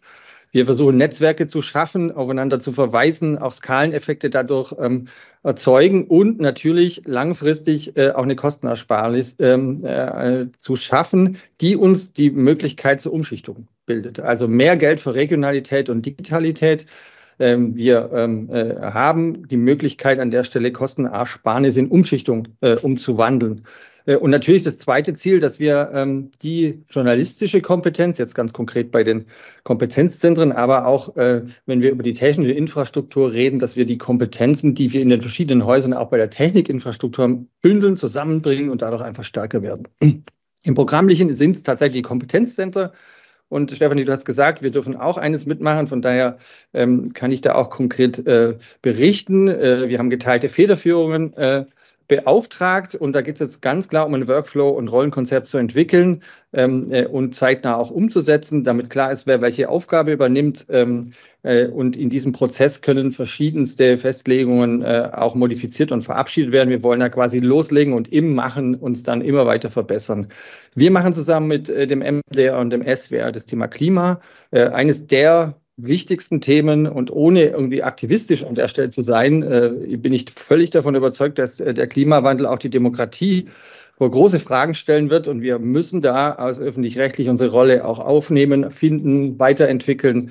Ähm, das heißt, wir bringen die ähm, Expertise unseres Wetterkompetenzzentrums mit äh, und auch des Wirtschaftskompetenzzentrums wer sich Wirtschaft vor acht anschaut, sieht, dass wir da auch immer mehr auch äh, Zusammenhänge, die auch Nachhaltigkeitsthemen und ähnliches betreffen, schon behandeln. Das heißt, wir glauben, dass wir da ein Asset haben, das wir da einbringen können. Und ähm, äh, wir müssen in Zukunft äh, bei den Klimathemen stark sein und unsere Rolle da auch übernehmen. Deswegen halte ich es für extrem wichtig. So viel von mir. Dankeschön.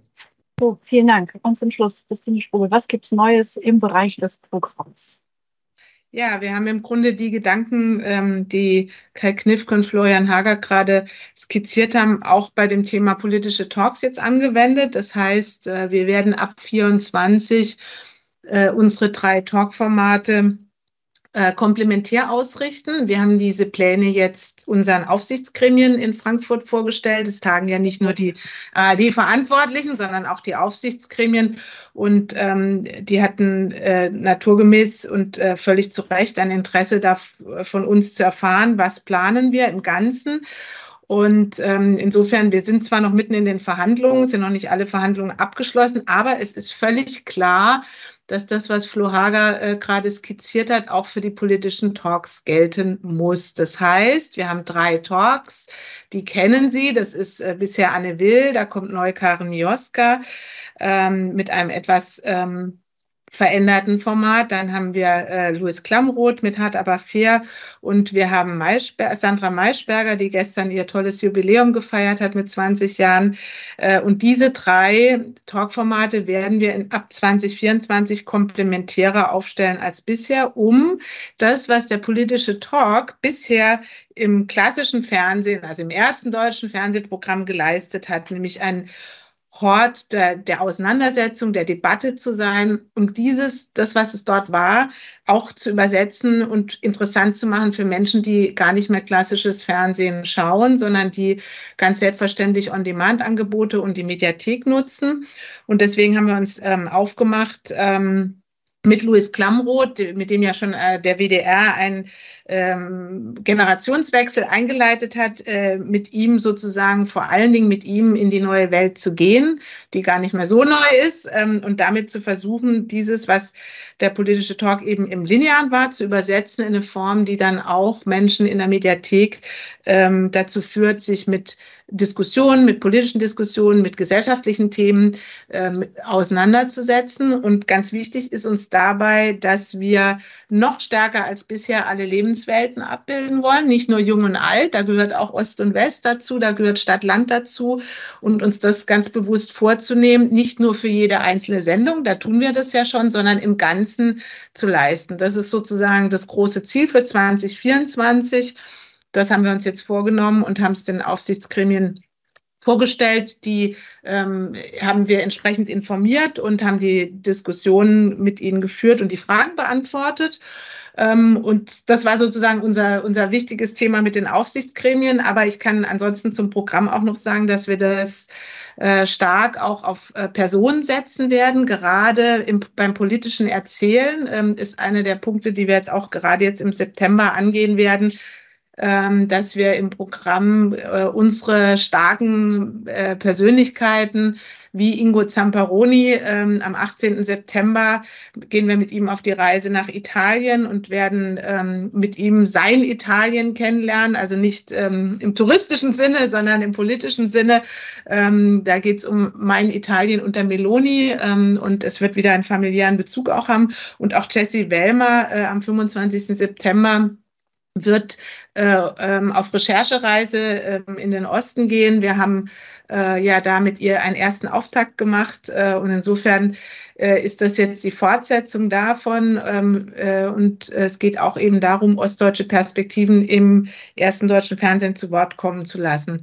Auch Caroline Kebikus haben wir verlängert und vielleicht noch ein letztes ähm, um es gar nicht zu lang zu machen. Wir werden uns auch ähm, dem 100. Geburtstag von Loriot ganz intensiv widmen. Ich bin wirklich sehr glücklich und stolz drauf. Das ist erst im November, dass wir einen ganzen Thementag zu Loriot machen können mit einem wirklich umfangreichsten, mit einer umfangreichen Werkshow, ähm, mit den bekanntesten Werken, die in der Audiothek, ähm, aber auch der Mediathek vor allen Dingen ähm, sein werden. Und dann werden wir einen ganz tollen Dokumentarfilm über, der neu ist, ähm, äh, Loriot 100 zeigen können. Und dann kommt endlich nochmal der Klassiker Papa Ante Portas. Da freue ich mich sehr drauf. Äh, und ich glaube, dass das eine Form ist, wo man sehen kann, was wir auch im Kultur- und Unterhaltungsbereich ähm, leisten. Und deswegen wollte ich es hier einmal noch ansprechen. Ich glaube, das ist öffentlich-rechtliches Fernsehen und ähm, verzahnt mit Audiothek und Mediathek at its best. Insofern freuen wir uns da sehr drauf und können da, glaube ich, ähm, ja, vielen Menschen eine Freude machen. Vielen herzlichen Dank. Viel Input für hoffentlich viele Fragen. Die Fragerunde ist eröffnet. Also, um im Bild zu bleiben, feuern Sie los. Knut Bauer. Knut. Sehe ich gerade die Hand. Knut Bauer vom SWR. Wie etwas?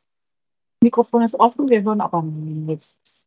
Zumindest ich höre nichts. Dann würde ich sagen, stellen das vielleicht noch ein bisschen hintan. Genau, die Hand ist auch weg. Ähm, gibt es sonst noch Fragen von Ihnen? Alles geklärt. Ja, Herr Nies. Guten Tag, hallo, Timo Niemeyer von DWDL ist hier. Ähm, vielleicht geht es den Kollegen wie mir. Äh, ich habe gar keine so richtige Frage mehr zu den Sachen, die jetzt vorgestellt wurden, denn ich finde, da ist eigentlich alles klar. Danke, dass die Pressemitteilungen vorab gekommen sind. Ähm, ich habe eine andere Frage und zwar ähm, war ja der Plan, dieses Jahr einen linearen Sender einzustellen. Haben Sie darüber auch geredet? Und ähm, wenn ja, welcher ist das? Ich nehme an, Sie wissen es schon. Die Frage geht, glaube ich, ganz steil in meine Richtung. Nein, wir wissen es noch nicht. Das Jahr ist noch nicht zu Ende. Wir haben gesagt, wir werden das noch in diesem Jahr auf den Weg bringen. An dieses Versprechen fühlen wir uns gebunden. Aber wir müssen jetzt einen Punkt nach dem anderen abhandeln. Jetzt haben wir die drei Kompetenzcenter äh, besprochen und beschlossen und vergeben und das werden weitere folgen. Aber auch an diese Zusage werden wir uns selbstverständlich halten. Aber das Jahr dauert ja noch ein bisschen. Es ist ja sogar noch richtig Sommer. Alles klar, danke. Hallo, ähm, ich habe eine Frage zu der Zahl, dass die ARD mit ihren Angeboten 76 Prozent der deutschsprachigen Bevölkerung erreicht. Ähm, wie kann ich diese Zahl einordnen? Sind Sie mit der zufrieden? Ähm, was ist mit den restlichen Prozent sozusagen? Gibt es da historische Vergleiche? Waren es mal mehr, waren es mal weniger? Das würde mich interessieren. Den historischen Vergleich kann ich aus dem Stand nicht bieten, liefere ich gerne nach. Ähm, es ist auf der einen Seite eine schöne Bestätigung, wenn man sagen kann, ja, da sind tatsächlich jeden Tag ähm, 53 Millionen Menschen, die die ARD nutzen. Ähm, aber ich habe das ja auch schon in der Einleitung gesagt, da sind dann halt noch äh, rund 30 Millionen übrig, ähm, die ja auch einen Anspruch haben, auch versorgt zu werden mit medialen Angeboten. Insofern bedeutet es eine enorme Verantwortung, aber es bedeutet ein Stück weit eine Bestätigung, aber auch einen erheblichen Ansporn. Vielen Dank. Ähm, es gibt zwei Fragen im Chat. Ähm, Volker, ich würde Die Frage mit der Akzeptanzstudie, die klären wir gerade. Ähm, so viel kann ich schon sagen, die 53 Millionen, das sind Menschen über 14 Jahre. Also die Kinder sind da nicht mitgerechnet. Vielleicht guckt da ja der ein oder andere, die eine oder andere auch den Kika und ist da natürlich auch bei der ARD. Jetzt zu den Fragen im Chat und da eine Bitte. Ähm, ich habe zwei idealtypische Fragen. Die erste Frage ist super, weil super kurz. Die zweite Frage ist sehr lang. Bitte, je kürzer, je knapper, desto mehr kriegen wir unter. Die erste Frage von Joachim Huber. Was kommt für hart aber fair ins Erste? Ich glaube, die Frage geht an Christine Strobel. Und die zweite Frage ist äh, von Herrn Kupka. Zum einen Lob für Florian Hager zu den Transparenzseiten beim Hessischen Rundfunk, weil die sehr übersichtlich sind. Dann die Frage, wie enttäuscht Florian Hager ist über die eher mageren Quoten des letzten Tatorts. Und dann eine Frage an Christine Strobel, ob dann vielleicht mal was anderes ähm, statt den äh, Tatort-Krimis, wie wir sie bisher haben, äh, gesendet werden sollte, weil immer mehr Zuschauer über den Sonntagstatort enttäuscht seien und klassische Krimis fordern. Ist die Reihenfolge der Antworten egal? Soll ich mal anfangen? Feuerfrei. Feuerfrei. Also ähm, ich freue mich ja immer über Tatortfragen, weil es gibt neben der Aufstellung der Nationalmannschaft kein Thema, was so intensiv diskutiert wird ähm, wie äh, der Tatort. Und ähm, ich glaube, ähm, man muss einfach konstatieren, dass es ähm, Menschen gibt, die gerade die Abwechslung, die wir beim Tatort bieten mit unterschiedlichsten Teams, äh, ähm, und unterschiedlichen ähm, äh, Geschichten, die wir erzählen, zeigt, welche Bandbreite möglich ist. Manche lieben es, wenn da was Neues gezeigt wird und sind ähm, äh, sind geradezu ähm, fanat darauf, darauf zu warten, dass äh, ein Tatort wie jetzt letzte Woche vom Hessischen Rundfunk kommt und andere freuen sich darauf, wenn ähm, äh, klassische Teams an Start gehen, die eher in dem in der in der in der in der gewohnten Krimiform ähm, erzählt werden. Ich glaube, das macht den Tatort aus, dass wir beides leisten können. Und nein, ich habe überhaupt nicht das Gefühl, dass da irgendwie ähm, die Begeisterung gebrochen ist. Wir haben über 10 Millionen wieder die letzten Wochen gehabt. Das zeigt einfach, wie beliebt ähm, das, der Tatort an sich ist und dass er so eine Breite ähm, bietet, heißt eben auch, dass er äh, so lange so erfolgreich sein kann. Ich glaube, wenn es ähm, immer das Gleiche wäre und immer ähnlich wäre, dann wäre auch die Gefahr äh, groß, dass äh, die Menschen eben äh, auch schnell vielleicht nicht mehr so begeistert werden. Deswegen nein, ich bin da sehr froh drauf und ähm, äh, sehr froh darüber und habe überhaupt nicht vor,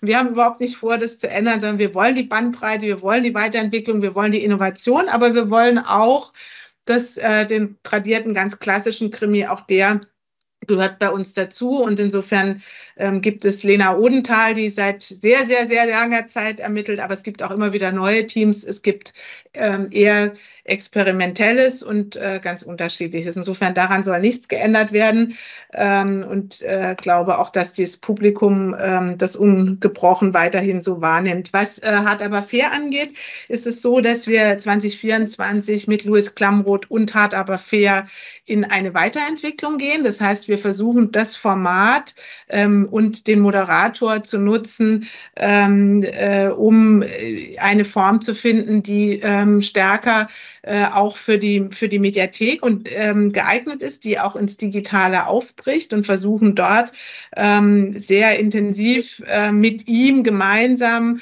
zu schauen, wie uns das gelingen kann. Und da kann ich Ihnen gleich vorhersagen, das wird nicht die Sendung am Anfang des Jahres, wird nicht genauso sein wie Mitte des Jahres, sondern wir werden da Dinge ausprobieren und äh, versuchen. Es ist aber auf jeden Fall geplant, dass das, was hart aber fair ausmacht, ähm, nämlich äh, Politik trifft auf Wirklichkeit, dass wir das wieder sehr intensiv in den Blick nehmen und, ähm, äh, und daran arbeiten werden. Und ähm, insofern steht er einerseits für eine jüngere Generation, aber auch eine andere Art ähm, zu, zu fragen und äh, Dinge anzugehen. Und auch das wollen wir, äh, dem wollen wir auch stärker Raum geben. Und das beginnt ab 24. Das heißt, ähm, es wird nichts anstelle von Hart aber fair positioniert, sondern wir werden dieses Format mit ihm gemeinsam weiter weiterentwickeln und äh, in, ähm, auch andere Formen wählen. Da wird auch mal was ganz Neues dabei sein und wir werden in Richtung Town Hall Format gehen. Äh, da können Sie sich sehr drauf freuen. Und es wird nicht die eine Antwort geben, sondern wir sind da durchaus gewillt, Dinge auch auszuprobieren und darauf freue ich mich auch. Ich würde noch gerne eine ich, Frage zum Thema Talkshows ich, nachschieben, bevor Florian ich, Hager. Okay. Ich könnte es ganz kurz machen, Volker, weil, weil äh, ganz kurz, dann ist der Tatort an der Stelle abgehakt. Äh, ich bin überhaupt nicht enttäuscht, weil die 6,21 Millionen Zuschauer waren vor der Tagesschau die höchste Sehbeteiligung des Tages mit 24,8 Prozent Marktanteil. Also klar, das ist nicht der Münsteraner Tatort, aber wer es geguckt hat, der hat gesehen, äh, dass das auch ganz anderer Stoff war und dass äh, SWR dann, äh, lieber Kai, äh, nur eine Eins von, äh, von fünf gibt, äh, von fünf Elchen. SWR 3 ist auch völlig normal. Das ist doch gutes Zeichen, dass wir nicht untereinander uns alle hochjubeln, sondern auch kritisch miteinander umgehen. Der Spiegel hat, glaube ich, fünf Sterne gegeben. Noch kurz eine Talk vielleicht auch noch kurz an dem Punkt, wir hatten ja noch einen Brennpunkt, ne? also zu Libyen an dem Tag und ich finde das schon bemerkenswert, wie es dann gelingt, ähm, äh, auch auf dieses Thema und auf diese Naturkatastrophe und das zeigt eben auch, was lineares Fernsehen kann, ähm, dass wir so eine Aufmerksamkeit mit weit über 22 Prozent auf so ein ähm, schreckliches ähm, Elend ähm, lenken können und dann auch äh, aufrufen können zu spenden, finde ich, war auch wirklich was, wo ich ähm, merke, was, ähm, was, was klassisches Fernsehen eben auch kann, äh, wenn danach ein starker Tatort kommt. Und ich finde, mit sechs Millionen muss man sich nicht verstecken. Ganz kurz noch, äh, Joachim Huber fragt nach. Ähm, die Haff-Antwort war verwirrend, also parallel im ersten und in der Mediathek, fragt er. Und er wollte auch gerne wissen, wo Karen Mioska produziert wird. Und dann würde ich den Chat erstmal wieder stumm schalten und die Fragen in echt stellen lassen. Ähm, also ja, ähm, also der Sendeplatz ist, äh, bleibt äh, in, im ersten 2024 äh, der gleiche, wie er bisher war. Und ja, ähm, die Mediathek ähm, wird genauso, ähm, also wird sozusagen zeitgleich oder davor ähm, äh, ähm, genutzt werden. Ähm, aber es wird dabei nicht bleiben, sondern wir werden unterschiedliche Spielformen finden, wie wir ähm, lineares und äh, nonlineares Fernsehen zusammenbringen. Ähm, und ich bitte da um Verständnis. Wir sind im Moment noch in Vertragsverhandlungen und haben auch noch Gremienvorbehalte und natürlich entwickelt die Redaktion gerade erst. Also der Vertrag mit äh, der Produktionsfirma, äh, mit der wir gerade sprechen, ist ja oder mit der der WDR spricht, noch gar nicht unterzeichnet. Das heißt, ich kann Ihnen noch nicht sagen, welche Form wir uns da alles überlegen. Es ist nur klar, dass wir das Ziel mit ihm gemeinsam vereinbaren wollen, eben das, was nochmal, was die politische Debatte im Fernsehen ausgemacht hat, dafür endlich eine Übersetzung zu finden, wie das auch in der Mediathek funktionieren kann, weil es reicht sicher nicht, da bin ich mit Herrn Huber einig, wenn das der ähm, äh, sozusagen die der Kern der Frage war, es reicht nicht einfach, die Sendung einzustellen, sondern wir werden uns schon Formen überlegen müssen, die anders sind. Da sind wir dabei und da ist Louis Glamroth mit Feuer und Flamme dabei. Und deswegen weiß ich, dass da was Tolles ähm, draus entstehen wird. Aber wie genau und äh, die Formen sein werden, das ist noch nicht äh, final besprochen. Und ähm, da wird es auch mehreres geben. Wir werden da nicht eine Sache ausprobieren, sondern wir wollen bewusst mit ihm, wenn man neue Wege geht, auch unterschiedliche Dinge ausprobieren. Das Ziel ist aber, Menschen, die nicht mehr unbedingt um eine bestimmte Uhrzeit ähm, sich äh, diesen Themen anzunehmen, wie wir die auch faszinieren, begeistern und ähm, zum Austausch von unterschiedlichen Meinungen bringen können. Die nächste Frage war noch, wo wird Karin Joska? Ja, das können wir vielleicht einfach im Chat nachtragen. Ich weiß jetzt nicht ganz genau, wie die Firma heißt, aber ähm, sie wird in einer Produktionsfirma, die mit ihr was zu tun hat, produziert werden. Ähm, ich weiß nur den Namen nicht genau, deswegen kann man vielleicht einfach eintragen. Reichen wir noch. Vielen Dank. So, wir haben einige äh, Menschen in der Warteschleife und weil Knut Bauer vorhin äh, quasi rausgeflogen ist, dass er als erstes, obwohl er die Nummer 4 ist. Knut Bauer, bitte.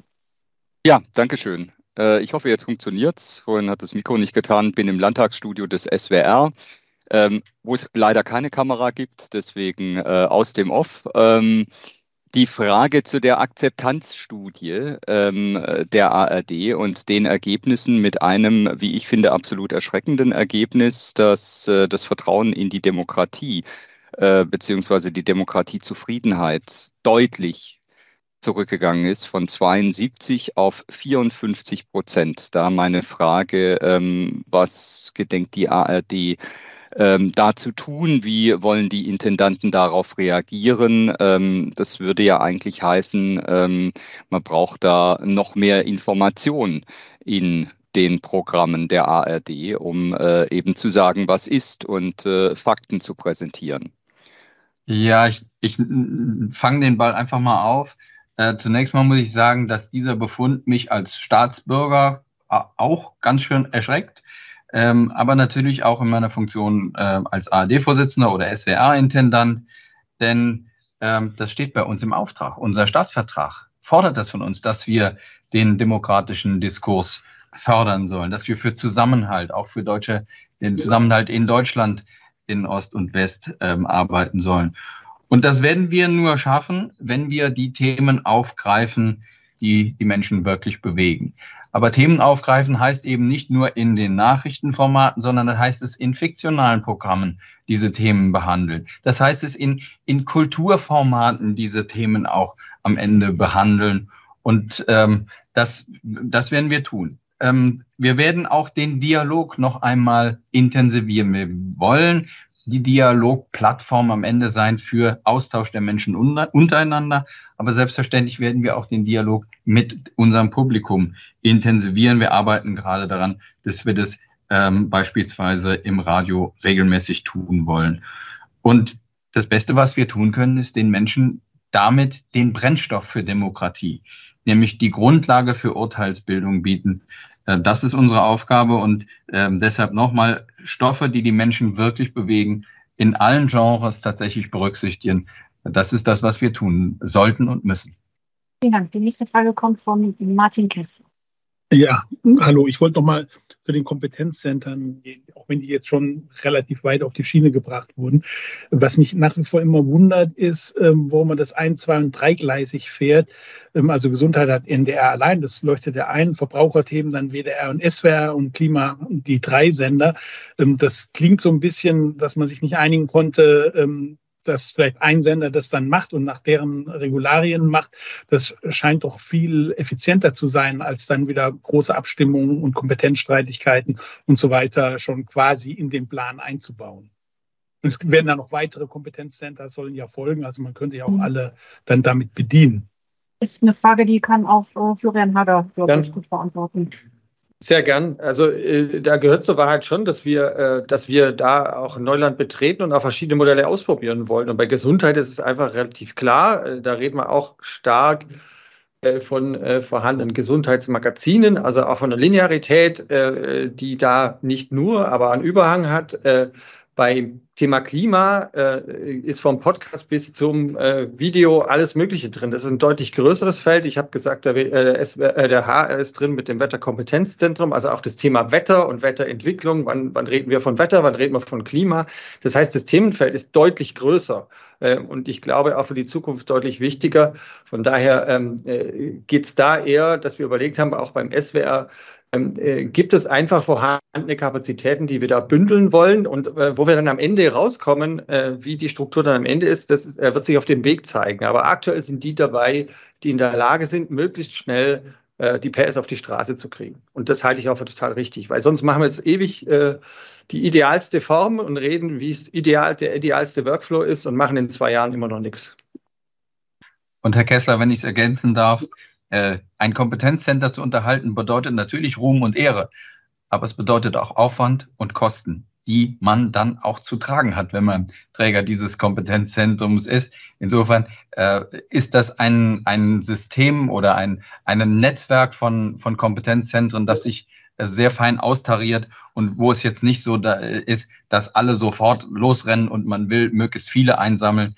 Ähm, ich muss sagen, ich war selbst positiv überrascht, wie schnell und wie einvernehmlich wir an der Stelle zu einer äh, Verteilung der Kompetenzzentren gekommen sind. Vielen Dank, Dirk Wagner. Ja, vielen Dank für die Gelegenheit. Ähm, ähm, ich habe drei Fragen kurz beantwortbar. Deswegen möchte ich sie gern hintereinander stellen. Also erst eine Frage, dann eine Antwort. Die erste Frage geht an Sie alle, aber wahrscheinlich kann sie Kai Gnifke am besten beantworten als ARD-Vorsitzender. Äh, es geht um den RBB. Sie haben ja zum ersten Mal Ulrike Demmer als Intendantin bei sich gehabt. Gab es denn für eine zukünftige Kompetenzzuordnung eine Stärke des RBB, die signalisiert wurde? Also wir, wir waren sehr froh, dass wir die erste Sitzung mit Ulrike Demmer hatten. Ähm, aber wir haben jetzt nicht ex explizit schon drüber gesprochen, was kann denn der RBB mit einbringen. Das passiert auf der Ebene der Programmdirektionen.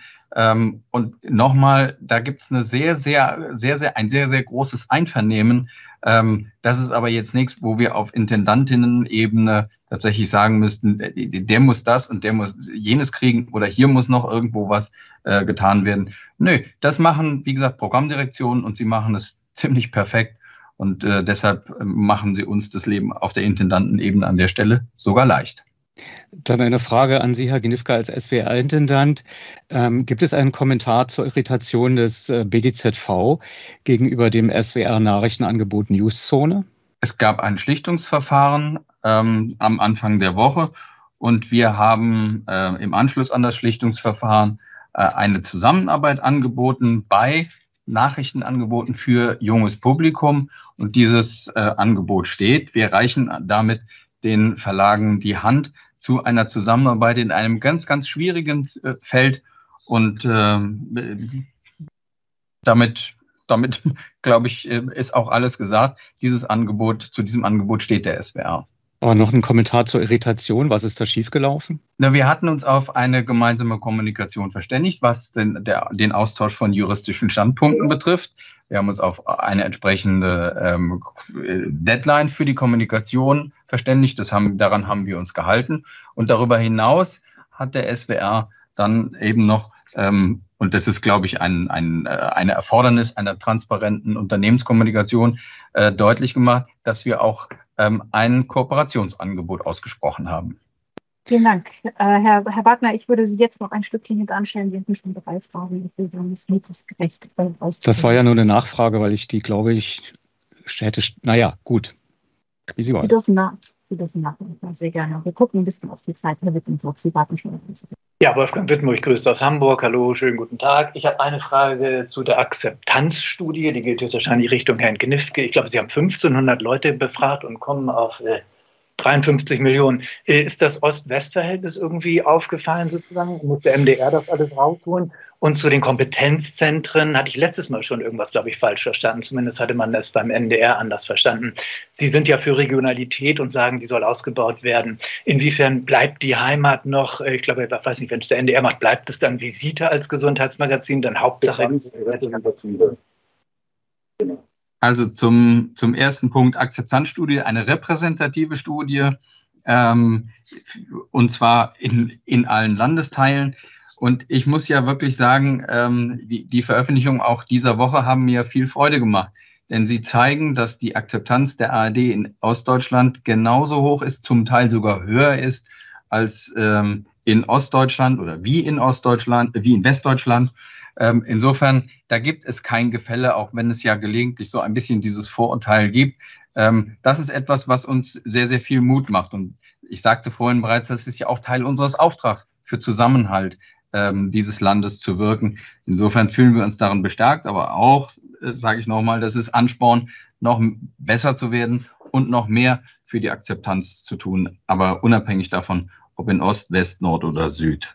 Und ich kann, wenn er magst, ja. Kai, ich kann gerne übernehmen, ähm, Herr Wittenburg, die Frage zu, äh, wo bleibt die Heimat und äh, wie geht es da weiter? Da ist es tatsächlich so, dass wir ähm, äh, noch nicht konkret die Umsetzungspunkte alle beschlossen haben und es ist alles möglich. Natürlich sind bestimmte gemeinsame Beiträge und da mir fällt, ich habe gestern überlegt, äh, Kai, was sagst du immer? Äh, Beinbruch in Bottrop ist der gleiche wie der Beinbruch in Bautzen ich glaube, wir können das ganze Alphabet durchmachen. Ähm, also auf der Ebene, dass wir uns viel besser absprechen, äh, was wir da für Inhalte machen. Äh, und es kann durchaus auch sein, dass sich das auch auf die Magazinebene, also dass auch gesamte Magazine dann gemeinsam gemacht werden, dass sich das ausprägen können wird.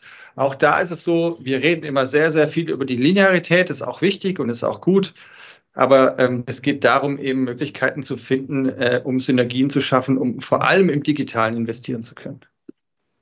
Und wenn ich da auch noch einen kurzen Satz anfügen darf, es gilt die Devise, jeder kann, keiner muss ähm, an den Leistungen eines Kompetenzzentrums äh, partizipieren.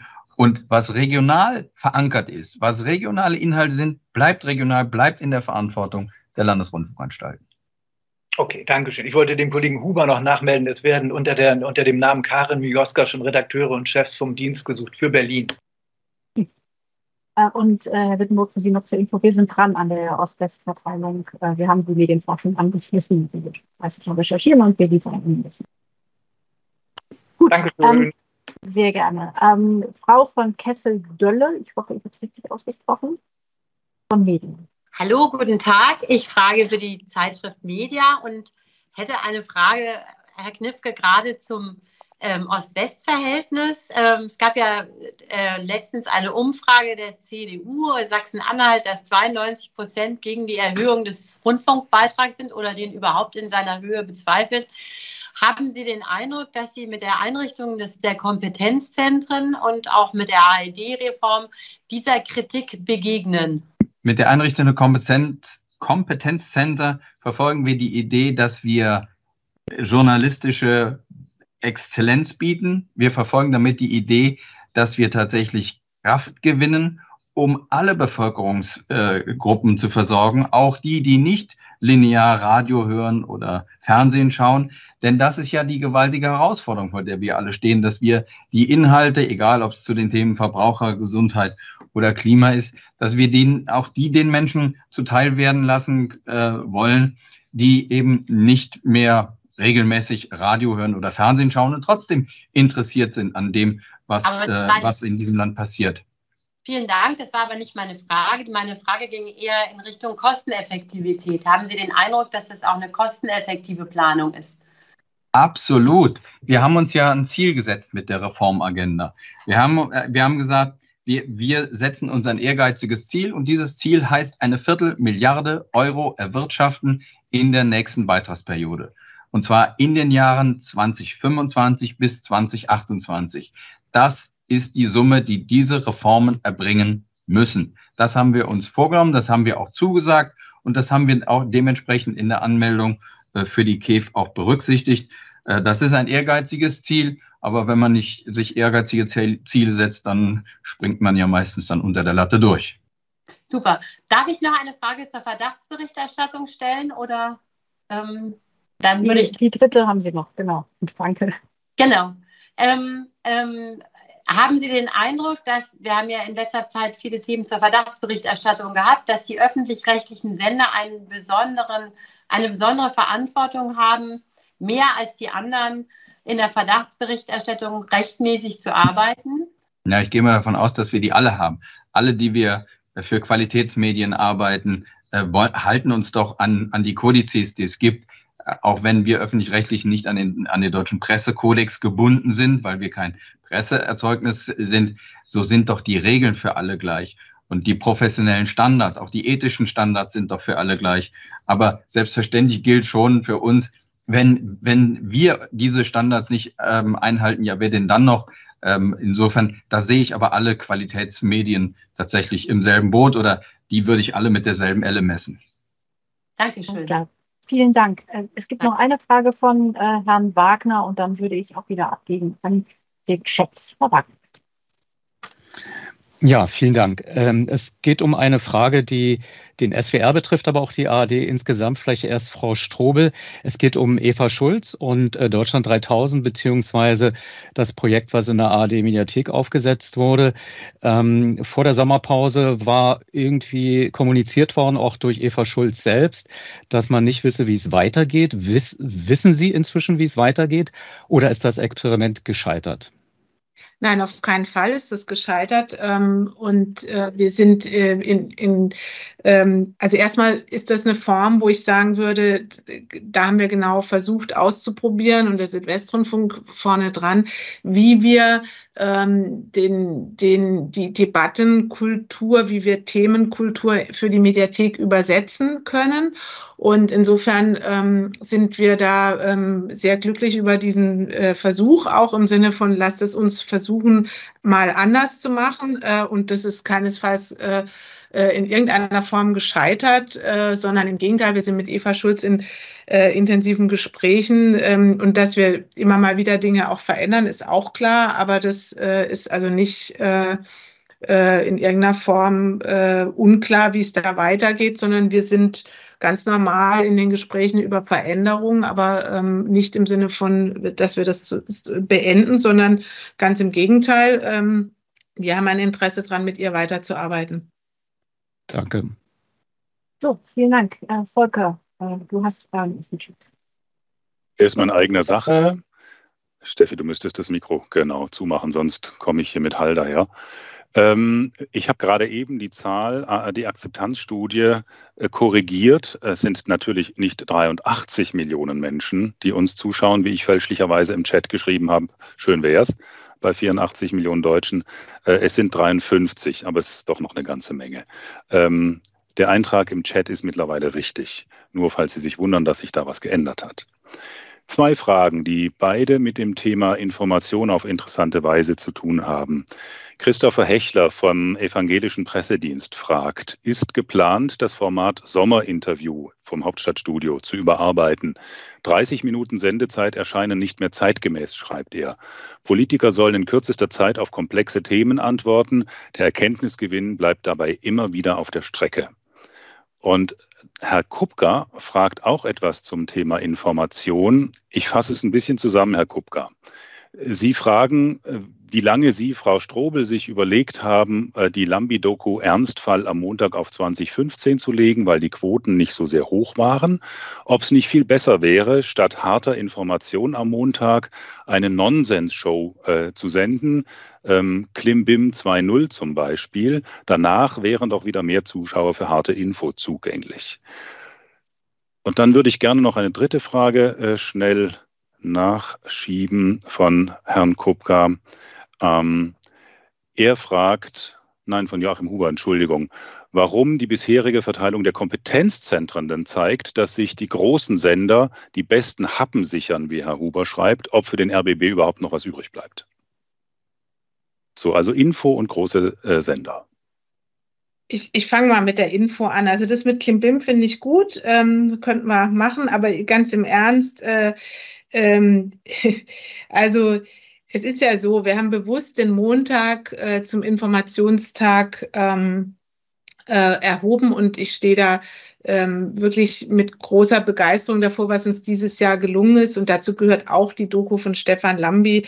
Ähm, äh, und natürlich wünscht man sich immer noch ein paar mehr Zuschauer, aber ich finde, wer das Stück gesehen hat, äh, der weiß, warum äh, er das erste an dem Abend eingeschaltet hat. Und insofern ähm, gehört es dazu. Ich finde es immer lustig, wenn man äh, Sachen um 20.15 Uhr programmiert und dann funktionieren sie nicht ganz so, dann ist es nicht richtig. Und wenn man es nicht macht, ist es auch nicht richtig. Insofern zeigt man schon, dass wir auf dem, ähm, äh, auf dem Weg sind, äh, eine gesunde Mischung äh, zu haben. Wir haben den Montag als Informationstag und setzen dort bewusst äh, ähm, hochwertige Dokumentation ein. Ich habe vorhin von Ingo Zamperoni und Jesse Wellmer ähm, äh, gesprochen und ich glaube, die bilden zusammen mit dem Stefan Lambi-Film äh, einen wirklichen, einen wirklichen äh, Dokumentations-September.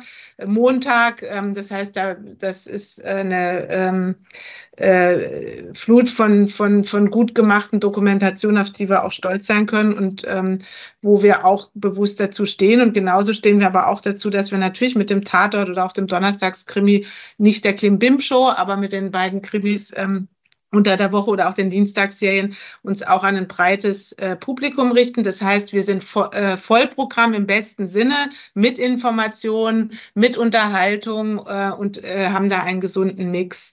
Ähm, was den was die Sommerinterviews angeht, ähm, so finde ich, kann man schon äh, ganz stolz darauf schauen, dass wir dieses Jahr, ähm, da haben wir einen Marktanteil, der sich ähm, über die Jahre hinweg gesteigert hat und wir waren dieses Jahr erfolgreich. Also wir haben im Schnitt 8,6 Prozent erreicht. Das ist mehr als die Jahre zuvor.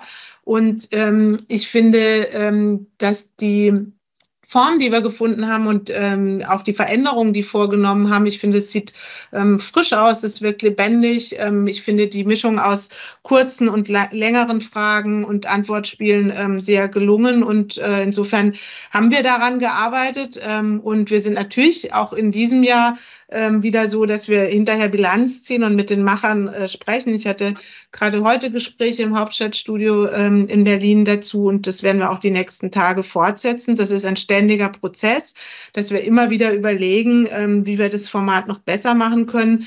Ich glaube aber, dass das ähm, äh, ähm, Sommerinterview äh, nicht nur eine lange Tradition hat, ähm, sondern auch bewusst eine andere Form hat. Und ich finde es überhaupt nicht aus der Zeit gefallen. Und die Akzeptanz, die es dieses Jahr erzielt hat, zeigt auch, dass das ähm, äh, dass das wirklich ähm, sehr geschätzt wird. Und ich möchte auch noch mal vielleicht noch einen letzten Satz dazu sagen.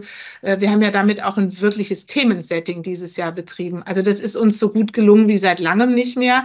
Ähm, und deswegen kann man, finde ich, sowohl dem ZDF, aber auch uns, da würde ich mal beide zusammennehmen, würde ich sagen, die Sommerpause ist auch durch die Sommerinterviews ähm, mit den Parteivorsitzenden, äh, glaube ich, äh, durchaus belebt worden und war ähm, die Politik immer wieder aktiv äh, und präsent in, dem, in, der, in der Agenda. Insofern finde ich, hat diese Funktion der Sommerinterviews genauso wie die breite Akzeptanz in der Bevölkerung in dem Jahr gut geklappt. Aber das heißt nicht, dass wir nicht fürs nächste Jahr auch wieder dran arbeiten werden.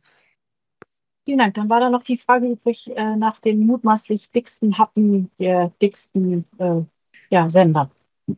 Da fühle ich mich ja toll, dass ich dann da auch mit dabei sein darf als Hessischer Rundfunk. Ähm, und der MDR ist ja auch mit auf der Liste. Also danke für, für also wäre schön, wenn es so wäre. Da wäre hier, wäre hier viel mehr, äh, wäre es einfacher, mein Leben, glaube ich. Aber ähm, der Kai Knifke hat es klar gesagt, diese äh, Federführerschaft oder dieses Kompetenzzentrum an der Stelle, das ist nicht nur, dass man sich was an die Schultern pappt, sondern da muss man auch äh, Dinge tun äh, und was einbringen und auch äh, für die Gemeinschaft Dinge tun, Dinge übernehmen Unternehmen. Ähm, und äh, wenn Sie sich die Liste anschauen, dann ist der BR zum Beispiel auch noch nicht drauf, die, den ich jetzt auch eher als größeren Sender bezeichnen will. Also ich glaube, äh, das ist kein Handtuchwerfen an der Stelle. Ähm, da waren wir in äh, der Vergangenheit gut. Äh, also, wer das schnellste Handtuch geworfen hat, der hatte den Stuhl. Dieses Handtuch werfen ist vorbei äh, und äh, wir fangen gerade erst an mit den Kompetenzzentren. Also da ist noch viel, viel, viel vor uns und äh, gen genug Raum für, für, äh, für Sender, die sich da investieren. Vielen Dank. Ähm, es äh, gibt noch eine Hand von Frau äh, von Kessel. Ist die alt oder ist die neu, Frau von Kessel? Ist sie übrig geblieben? Wir hören Sie nicht. Wir hören Sie nicht. Bitte mit. Vielen Dank, es ist alles geklärt. Dankeschön. Gut, dann Volker, du hast wieder was im Chat. Eine allgemeine Mitteilung. Frau Ringle hat es angestoßen. Das ZDF hat wohl in der Mediathek Probleme. Ich weiß es nicht. Wir wissen es nicht. Die ARD hat keine Probleme. Hier läuft alles. Wir haben es gerade noch mal höchstrichterlich klären lassen. Es funktioniert einfach. Tut uns leid. Und die zweite Frage ist von Joachim Huber. Herr Gnifke, ist es gerecht, dass Sie so viel mehr verdienen als die neue RBB-Intendantin? Wir sind ein öffentliches Medienhaus, ein öffentlich finanziertes Medienhaus und deshalb ist es absolut in Ordnung, dass auch über die Verwendung von Geldern und auch über die Bezahlung von äh, Spitzenkräften äh, debattiert wird. Äh, wir reagieren damit äh, darauf, dass wir so transparent wie noch nie mit auch genau diesen Zahlen umgehen. Wir haben jüngst unsere Transparenzseiten veröffentlicht und gehen da sogar so weit, dass wir personalisiert selbst äh, Direktionsgehälter offenlegen. Äh, jeder hat damit die Möglichkeit, äh, seinen eigenen Vergleich zu wählen, sei es unter ARD-Anstalten untereinander, sei es der Vergleich verschiedener Medienhäuser, sei es der Vergleich etwa mit kommunalen Versorgungsbetrieben oder sei es auch am Ende der Vergleich mit äh, politischen Amtsträgern und deren am Ende auch Nettovergütung und die verglichen mit der Nettovergütung von Managementpersonal bei öffentlich-rechtlichen Sendern. Äh, damit legen wir, dafür legen wir mit unseren Transparenzseiten die Grundlage. Und ich hack noch mal kurz einen, äh, einen Schritt zurück zur Mediathek, weil äh, mir ist noch eine, eine, eine, eine kleine, äh, kleine Empfehlung eingefallen. Äh, solange die ZDF-Mediathek jetzt äh, nicht erreichbar ist, können Sie gerne die ähm, ZDF-Inhalte auch in der ARD-Mediathek gucken. Wir haben ein Netzwerk. Sie können also, wenn Sie jetzt ganz dringend was beim ZDF oder vom ZDF sehen wollen, können Sie gerne zu uns in die ARD-Mediathek kommen. Wir arbeiten da schon sehr eng zusammen und da funktionieren die. Das wäre fast ein Schlusswort, wenn wir noch so viel Zeit übrig hätten, liebe Medienkolleginnen, liebe Medienkollegen. Haben Sie noch Fragen? Wir nehmen auch Begeisterungsstimme entgegen. Offenbar ist nichts gesagt. Dann würde ich sagen, ganz, ganz herzlichen Dank. Wie immer gilt das Angebot, wenn Sie noch Nachfragen haben, schicken Sie es uns an äh, die Pressestelle. Wir beantworten das, wir recherchieren für Sie, das ist völlig klar. Und die nächste ARD-Sitzung ist in Berlin am 28. und 29. November. Im Nachklapp dazu wird es höchstwahrscheinlich wieder ein Pressegespräch geben immer digital. Wir machen es nicht nur in Präsenz, immer digital. Und da freuen wir uns auch, wenn Sie wieder dabei sind und viele Fragen stellen. Danke sehr. Tschüss. Schönen Tag. Schönen ich bedanke mich ebenfalls. Tschüss. Schönen Tag noch. Tschüss aus Hamburg. Alles Gute. Vielen Dank, dass Sie bis hierhin gefolgt sind. Wenn Sie jemanden kennen, dem die hier vorgestellten Themen nützen würden, empfehlen Sie den Medienmagazin Podcast gern weiter mit einem Link, zum Beispiel zur ARD Audiothek. Ansonsten seien Sie gern live bei Radio 1 dabei, samstags immer zwischen 18 und 19 Uhr oder hier in der Nacht zum nächsten Montag. Bis dahin also. Radio 1 Medienmagazin. Vergessen Sie nicht, Ihre Antennen zu erden.